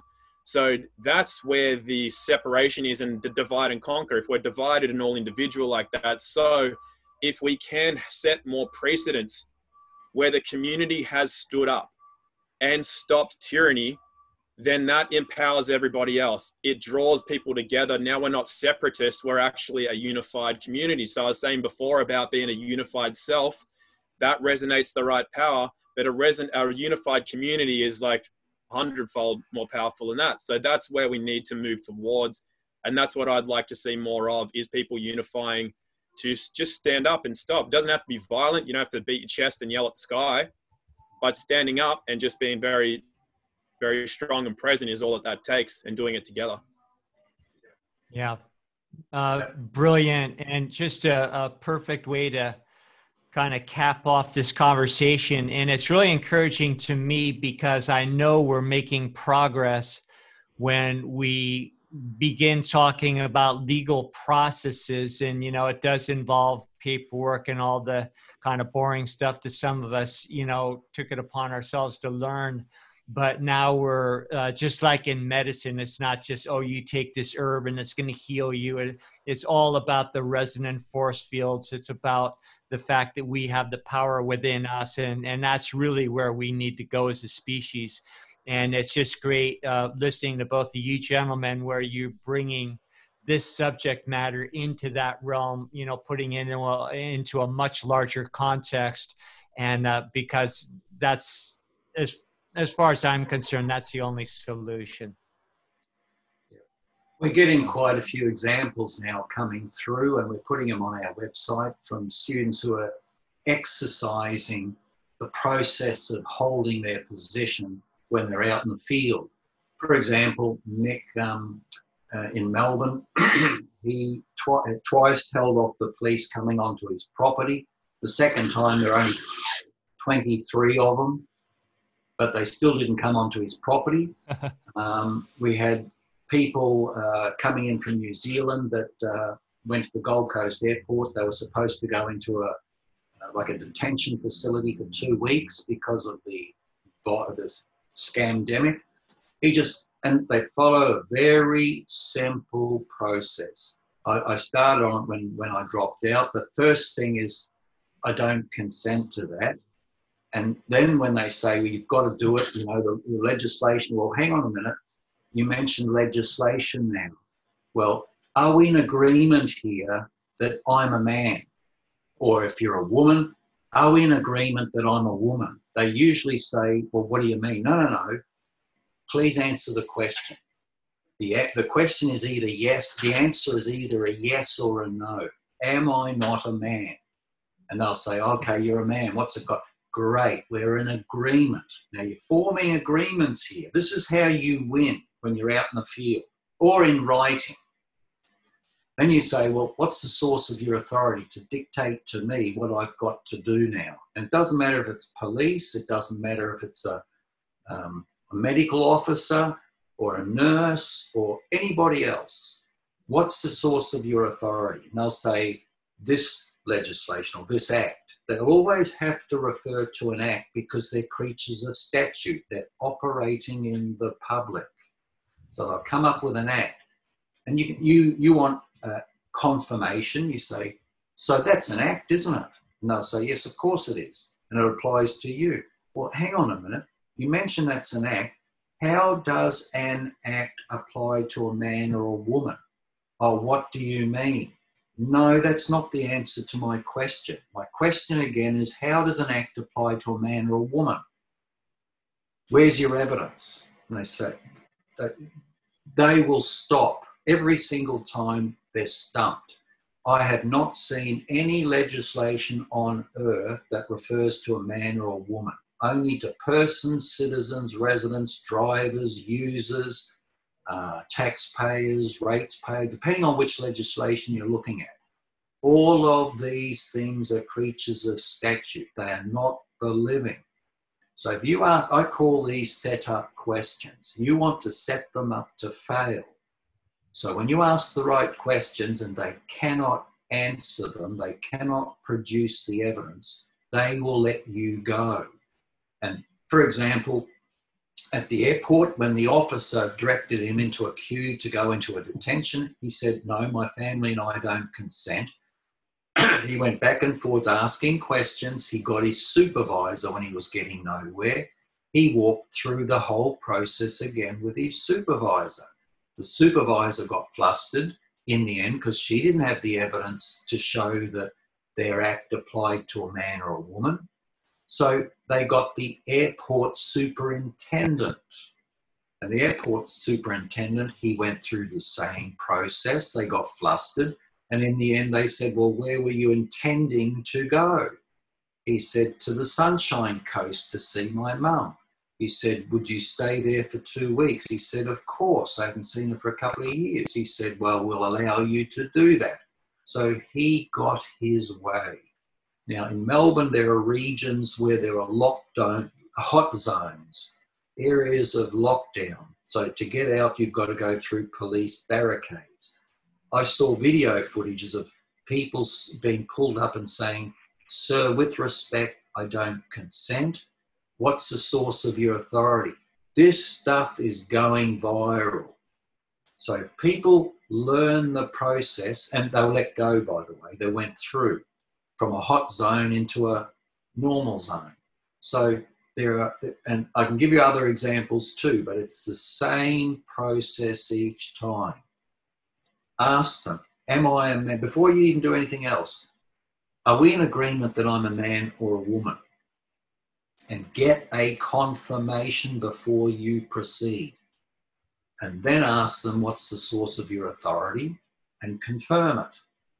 And then, how does that act apply to a man or a woman? And when they ask a question like, well, what do you mean, or where's this going? Don't worry about that. Just spend a day in court. And when you see people asking the magistrate or judges a question, their comeback is, we don't answer questions or don't worry about that. And then they go on their way and they shaft you, pardon the language. You get fleeced. I don't get fleeced in court. When they don't answer a question, I, I don't answer a question either.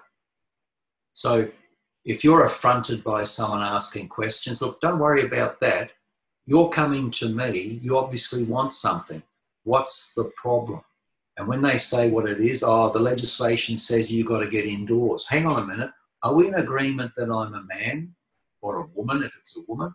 And you follow the pro- you take their power away from them and you stick to your subject matter, not their subject their subject matter is they want to rape and pillage you. Your subject matter is you want to continue to exercise your dominion, your liberty, and you have every right on earth to do that. Nobody can stop you unless you're harming someone. Well, who are you harming? Now, when can you imagine a world full of millions and billions of people who follow this process, and suddenly the authorities have lost their power. They can't control people anymore, and they don't need to control them because if people exercised their liberty and did the right thing, they wouldn't harm anybody. So, what do we need police for? What do we need government for? Remember in the old in old Palestine when the twelve tribes were there, they only had Samuel, who was a prophet the intermediate directly between the people and the creator. You don't need government. That's where we fell when the people rebelled and wanted to have an earthly king, just like all the other country or lands around Palestine. And the Creator said, "No, you've got an, you, you've got me. You don't need an earthly king." That's Samuel. Um, gosh, I've, I've forgotten how. Uh, Samuel 8, 8 verse 3, I think. 1 Samuel 8 verse 3. But anyway, the governments have authority because the people allowed it. However, we can transition from a government back to a prophet. And I'd like to see that happen. We're doing stuff behind the scenes slowly, and I'll crank it up as my time gets free. We want to take this country back. And then we want to transition from normal government it has to be an independent party because the two party crony system worldwide is, of course, a controlled system. So you've got to get rid of them first. But once you're in power, then you can transition into a, a, a better way, a better system, but not before educating the people. The people need massive education because there's been a void now for a hundred years. Been a massive void. We've got to go back to the root principles. And we can do that. But first, you've got to have control. You've got to have the armed forces on side. You've got to have the police on side. You've got to have the industrialists on side who can sponsor it all. There's a plan. I was given a plan when I met some, some people who helped put Hitler in power. I don't know if they're still alive, but you know, they were benevolent people at that time. They were volunteers, the first 100 SS. And they wanted to restore a country to its former glory, which it was entitled to. It was quashed by the thugs that, that took it over back in 1918. And 13 governments after that did nothing, nothing. So all you had to do was light the spark. The people were ready, just like they're ready in every country today. You light the spark, they will rally. They're sick and tired of the Democrats, the Republicans, Liberal, Labour. Who of any of them has ever done one iota good for the country and its people since, well, 100 years ago already? Yeah, it's all it's all fiction, anyways, and uh, you know, it's uh, we've been. You're right. We've been putting the cart before the horse a lot here. People talk about all these solutions, but if you don't have the proper infrastructure to launch the new world, the new realm, with you know, and we're still in that fictional space, it's all for naught, anyways. So, I mean, that's just very brilliant mark point is like first and foremost this stuff needs to be understood and needs to be taught people need to be educated about this so they know who they really are as a living man or woman and what their rights really are at, um, from the universe from natural law from the creator i went to a big meeting in 2000 uh, there were two barristers that were running i knew both of them and they're both fierce and uh, they had a, a, man in the center of the room that was already groomed as the future prime minister. I asked him, You've got plans to get to government, do you? He looked at me like I was a zombie or something. And he said, Yeah, of course I have. I said, Do you have um, a plan to stay in power? He said, What do you mean? I thought, Oh my God, here we go again. You know, they don't have a clue what they're facing. None of these independents do. I think some are waking up, though, I must admit. But I watched in um, Austria in 2000 a, um, a socialist, a national socialist, you know, someone who believed in their country said, Austria for Austrians. Let's stop the immigration and get jobs for Austrians. Terrible man, you know, believing in his country, you know, believing in his own people. Anyway, he got into power against the odds of the mainstream parties. He was deposed two weeks later he didn't have the muscle behind him. You know, unfortunately, that's a bit naive. You can't do this sort of stuff being a zombie or, or, or a bit naive. You, you have to be fully prepared.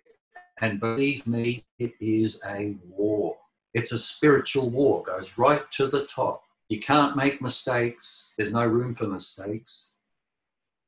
You know, it takes a lot of planning. Yeah. And it takes people power. You can't do it with a handful of people. You need to have the policies to draw the masses. I went to another meeting back in about 2009 or 10, or might have been later. No, it was no, it was it was only about five five years ago. Sorry, it was a room full about 250 people, eight candidates for the election, six independents, two incumbents, the two incumbents left early. They were heckled. The six independents all were loyalists. They believed in this country. They, you could you'd see their hearts were in it. They pled their cause during the course of the day. I was supposed to sum up in the end to a half hour summation. I didn't get it because we have some original people here who have egos and they took over the meeting and took out time.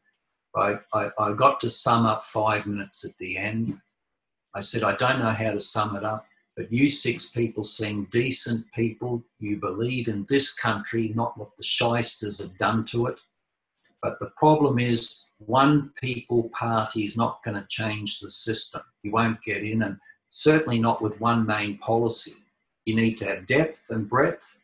You need to have the three or four key policies that draw the majority of the population and we've redone the survey 60% of the population in this country would vote for some other party other than the two mainstream if there was a third national party. The tests have been done. Searches, it's all done. I said to them, you know, we want to form an umbrella. You can keep your identity, but we want to field candidates at all 78 federal seats. We want a team around them. We have infrastructure.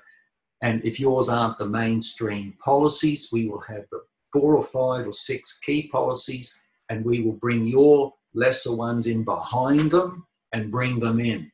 If you would uh, align, would you align with such an organization? They all gave their cards to me and said we would be part of it. I've talked to others in the meantime.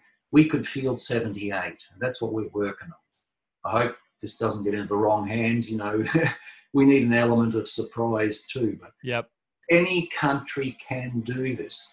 By the way, we have a uh, an app builder on board. He has several apps in the top 10 in this country, including the military. Number one is to the military.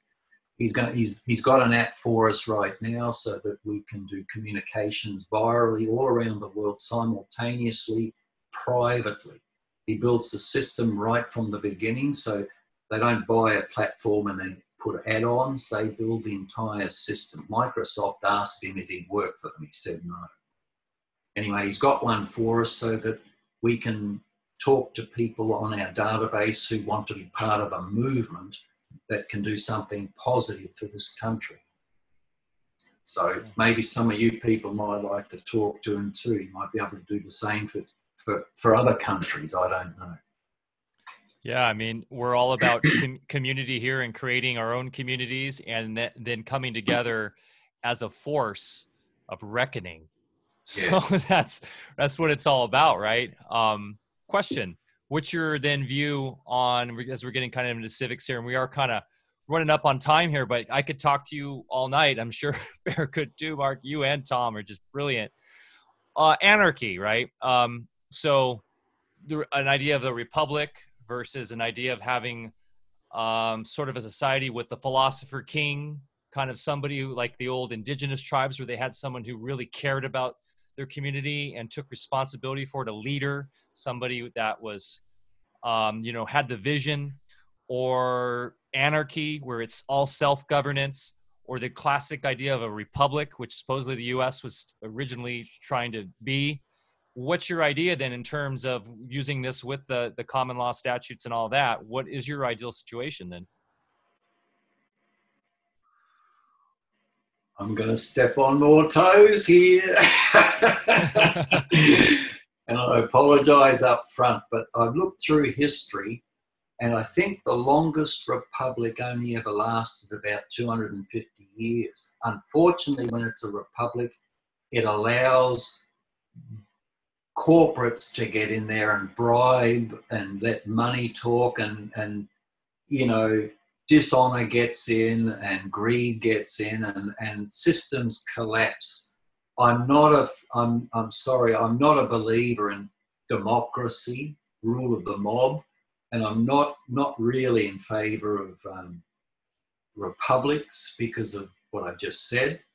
Um, there are some countries in the world, even today, believe it or not, that have benevolent dictators I'm not keen on dictators as a rule, but where the people have elected and re elected and they see the benefits. Uh, you know, the royal families were, were actually created as benevolent dictators. Their first priority was to their subjects. If they didn't uh, look after their subjects, they got beheaded. So they had a vested interest to make sure their people were looked after. Well, uh, Singapore has a benevolent dictator. It's not the only example.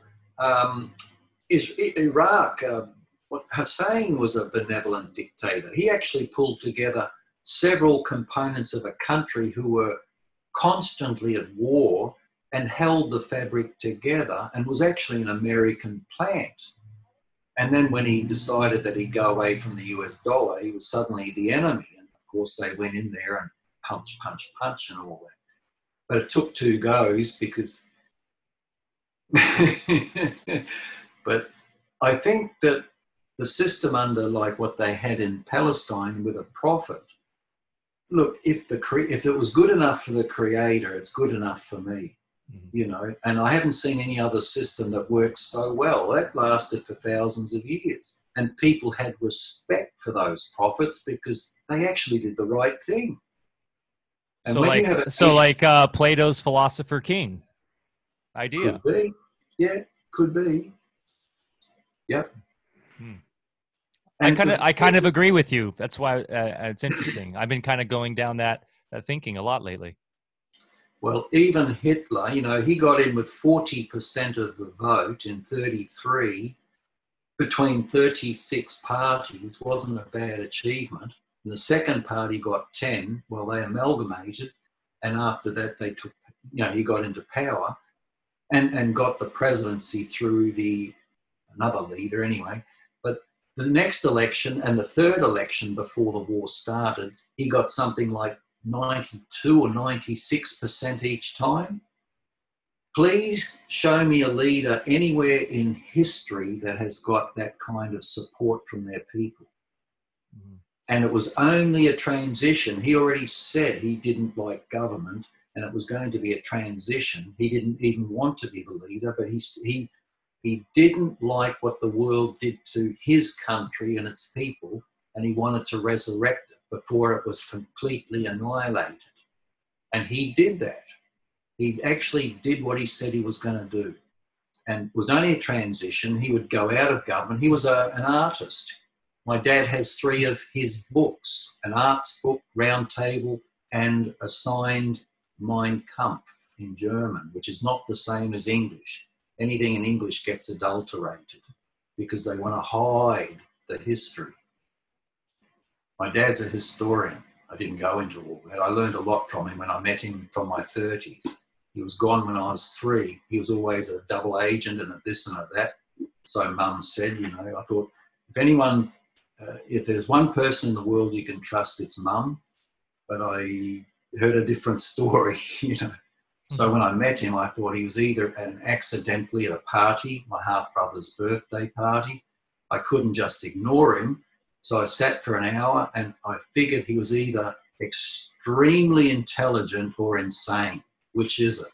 So I had to go and see him again. And when I saw a library of books that don't exist, and he's read all of them, and he can tell you everything that went on anywhere and, and sends information to the likes of David um, Irving or Douglas Christie, who's now passed away, you know, when you see that information and that knowledge and the evidence, you see the evidence, you, you can't refute something. I've had to change some of my deeply held views in my lifetime because I was caught out by people who showed me evidence. Well, only a fool would believe the same erred way of thinking onwards. If, if you sh- are shown a wrong way, well, you've got to change. And only an open mind can do it. And unfortunately, you know, we've been so heavily conditioned around the world to keep a shut mind and give all our energy to our governments because they're going to look after us while they kill you. You know, it's time man and woman step up and assume their God given rights as co creators. We all have that ability, and it's time we step up to it. And if, if only that message gets through to all your viewers that they can change their lives and become the incredible supermen and superwomen that they are, then this world would change overnight. We just need an and, army of them. And David Icke is saying it brilliantly these days. And it's time for humanity to get up off of its knees.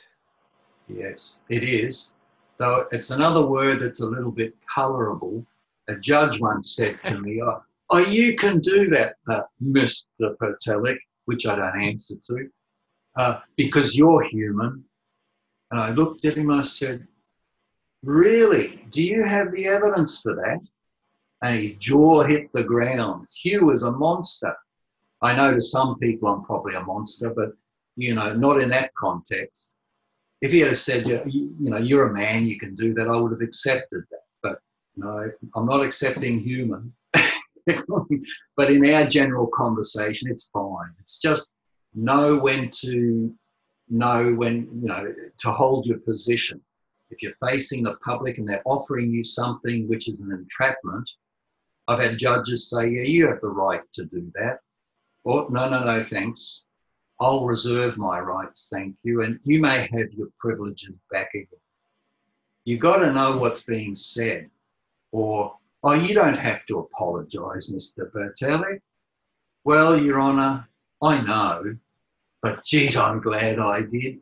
What he was trying to say, do is give back the apology and annul it so you never apologise for a commercial default that you might have caused. But by saying, but I'm glad I did, it threw it back at him. So the apology stood. It's all chess. If you know how to play chess, you're going to win big time in this game, I tell you. It's all maneuver. It's understanding how to negotiate in commerce. So. And Tom, do you have any parting uh, words for us or messages you'd like us to hear? no, I don't know. We went through a whole whole bunch of stuff today. It was great. I think um, politically, I agree with what you guys were talking about. I've said for a number of years a benevolent dictatorship would be the right way to go. And the reason for that is there's not enough people that know what to do with freedom. And that's the, one of the reasons that we have the world that we have. It's like there's an old uh, analogy that if we took all the money that's in the world now, spread it evenly throughout the world, within six months, those that were rich would be rich again, those that would be poor would be poor again because it's what's in here. And so, people, I don't think, and I'm not trying to be negative, but I don't think enough people know what to do with freedom yet. Everybody says, oh, we want freedom, we want this, we want that, but they haven't done the work enough yet to know what to do with it. And I think that's why a benevolent dictatorship would be the best short term solution until enough people grow up and stop being 12 year olds in adult bodies and they become men and women. Once people become men and women, and we still have elders in society, which we don't have anymore. You know, I look up to guys like, you know, Bear and Mark because you guys are like my elders and you've done more than I've done. But in general, in society, we, we don't have elders to look up to anymore. Children, uh, teenagers look up to other teenagers because they got a million followers on Instagram or they wrote a pop song that goes for two minutes and sings about nothing that's what that's what the young generations are being groomed by now. So I don't think we have the ability to be free yet. But I think if we start working on it now, that's not far off. And so I think, um, but in general, you know, just to go back to to summarize, it is just a matter of doing the work. You know, it takes work to be healthy in body and mind. It takes work to know your rights, to understand what this system is that we were born into, and on some level, before we came to the, this earth, we chose this particular timeline to be a part of. So we can't say that, you know, oh, this is a shit world and I don't want to be here. Well, in some level, we chose it. We knew what we were getting into before we came here. So it is up to us to actually learn the rules of the game so that we can participate in a way that makes us healthy, happy, and vibrant and prosperous. And so that takes some work. It's not a matter of going on Instagram and getting it in five seconds. It's not a matter of just eating shit food or not paying attention to what you're putting into your body or your mind. So I think it's just a nice, timely reminder for people that we do get to choose what we do with this life, but it also is work. And that work doesn't have to be uh, a drag or a drain, it can be very fulfilling. Uh, forget his mm-hmm. name, Gabriel, someone said that uh, work is love made visible. So if we make it our work to become free, healthy, happy people, it doesn't have to be a drag like nine to five work, the way we're conditioned that work is in our society. It's actually a very joyful, creative experience when it's taken the right way. Nine till 2 a.m., you mean? no, I know what you're saying. Very good summary, Tom. Very Tom, well, I nominate. Uh, I nominate Mark as the um, dictator of the world. Do I have any seconds? Second, yeah. You might regret that, but you might regret it because I would probably make Hitler look like a pussy. oh, wow. no, for the, for the benefit of the people, of course. Yeah. Well, we won't. We didn't even touch on the whole, you know what, when it comes to the Hitler equation. We won't even. That's a 14-hour talk on uh, we're starting to get into some deep, deep, deep truth telling there. Triggering millions of people as we speak. If the people really knew the truth, you know, just one little example, just one tiny example. You know, we're told constantly today the Western world's finished because our population is declining because we're having less than two people per family. Does that make, does that sound familiar? Mm-hmm. Well, the same was happening in uh, between 1918 and 33 in Germany. They, they were, the population was going backwards. So you look at history, you don't have to believe Markey, look at history between 33 and 45. They had a boom in Germany from local, uh, you know, families having lots of children. How did he stimulate it? Well, firstly, he had to get people working again. 40% unemployment. Within a year, they were down to like two or something like that. No one's done it in history. It's recorded. So he's a pretty bum steer when uh, getting the economy working, but he did that. Secondly, he said, we need more Germans. You know, we haven't got enough employees. They actually imported a lot of Italian workers because the economy boomed. Just look at history. But how he got the Germ- Germans going, he said, for every new baby, we will give 25% off the mortgage. And if you have two, you'll have 50% of the mortgage gone. If you have three, 75. If you have four, you have no longer any mortgage. Well, what do you suppose the people did? Everybody owned their homes in no time at all in Germany. It became the richest country on earth by 37 that had to be stopped. So there had to be a war to crush it. Now, has any other country on earth ever done that? That's one little example. Where do you think social welfare came from? Everyone says to, to the UK. No, Germany started to institute paid holidays and even penalty times. Oh no, not under a Nazi government that dreaded Nazi government. It can't be. Where do you think organic food was coined from? From the German uh, Minister of Agriculture. I have a book called Blood and Soil, written by an English woman of all things, who actually uplifted the German uh, agricultural economy because Hitler wanted Germany to be food free, to be uh, independent, and without chemicals. They had to be organically produced food. I'd like to see our country doing all this stuff. I don't know if you liked America to be doing that, but what a terrible leader. Well, I would follow those policies, so I would be a terrible guy too. You know, having a healthy nation. What was I thinking? anyway. Yeah. There's well, lots of room for improvement, isn't there? oh yeah. Um, amazing, and we're gonna have to have you on, Mark, uh, back for that talk. And uh, um, yeah, well, that much compared to my dad. My dad has spent a lifetime. When he was nine and the war was finished, and all the bombers had stopped bombing over his house and over the cities his dad didn't come back because, but when, before he came back on the last trip from Russia, the Russian front, he said, We're going to lose, but we will fight to the death to prevent them coming into Germany. And don't believe what the stories will be after the war. Well, as a nine year old, what would be in your mind? What does he mean? What does he mean? Don't believe what they tell you after the war. So he spent his lifetime gathering the books, meeting the remnants of the military leaders, the, you know, when he was in his late teens and early 20s, meeting ex leaders who are still alive, ex spouses, uh, political leaders that were still alive, because his older brother was actually high up in the military and had connections. So I've not met them, but my dad is still alive and within the vicinity here with a library that's going to be my library. He is not donating it to Russia, to Putin, because I want those books. But anyway. Wow, what a treasure! He's well, he's the one to talk to. He's a walking encyclopedia. Wow.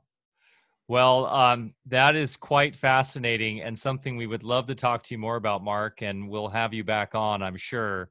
This has been an amazing talk. We appreciate you guys so much. We're going to wrap it up right now, but we'll have you guys back on because there's just so much to uh, uncover here. And I would love to go down some rabbit holes of Tartaria too, which is something oh. that's become like one of my favorite things in the mud flood and all that stuff. You know, it's so important we get all this out. So, um, hey, everybody, listen to this. Um, we thank you so much. If this resonated with you, all this truth telling and all these amazing solutions, please follow us on alphavedic.com. You can join us on our telegram, t.me forward slash alphavedic. That's t.me forward slash alphavedic. Our Discord is alphavedic.com forward slash Discord. Tom Barnett's got a new website coming out called tombarnett.tv. Is that correct, Tom? Yep. Tom yep, Bar- ready. tombarnett.tv, which will be the bomb.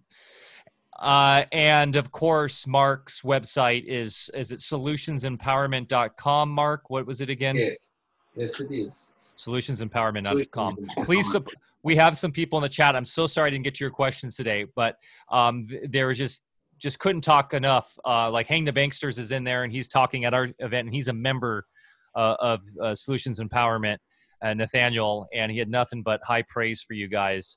So um, you know, it's the real deal. It's worth the subscription, guys. If this is something you're really serious about, uh, which you should be, um, we highly recommend getting involved now and um, in educating yourself because this is where this is where everything's going. So we're happy to be spreading this information. And uh, for those in California area on the West Coast or, or in the Western United States or anywhere in the world, if you want to do it, come uh, hang out this weekend in Joshua Tree. We'll be talking about this all weekend long, all this stuff. So, uh, Bear Lando, thanks so much for uh, always dropping your pearls of wisdom, and thanks for being, uh, thanks for telling me about this stuff ten years ago, uh, it's really changed my life. So, uh, okay, guys. Hey, Tom and Mark, thanks so much for joining us today. We appreciate you guys. You guys are powerful forces in the world, and um, the world Thank is so much so better much. place for, for, having you here.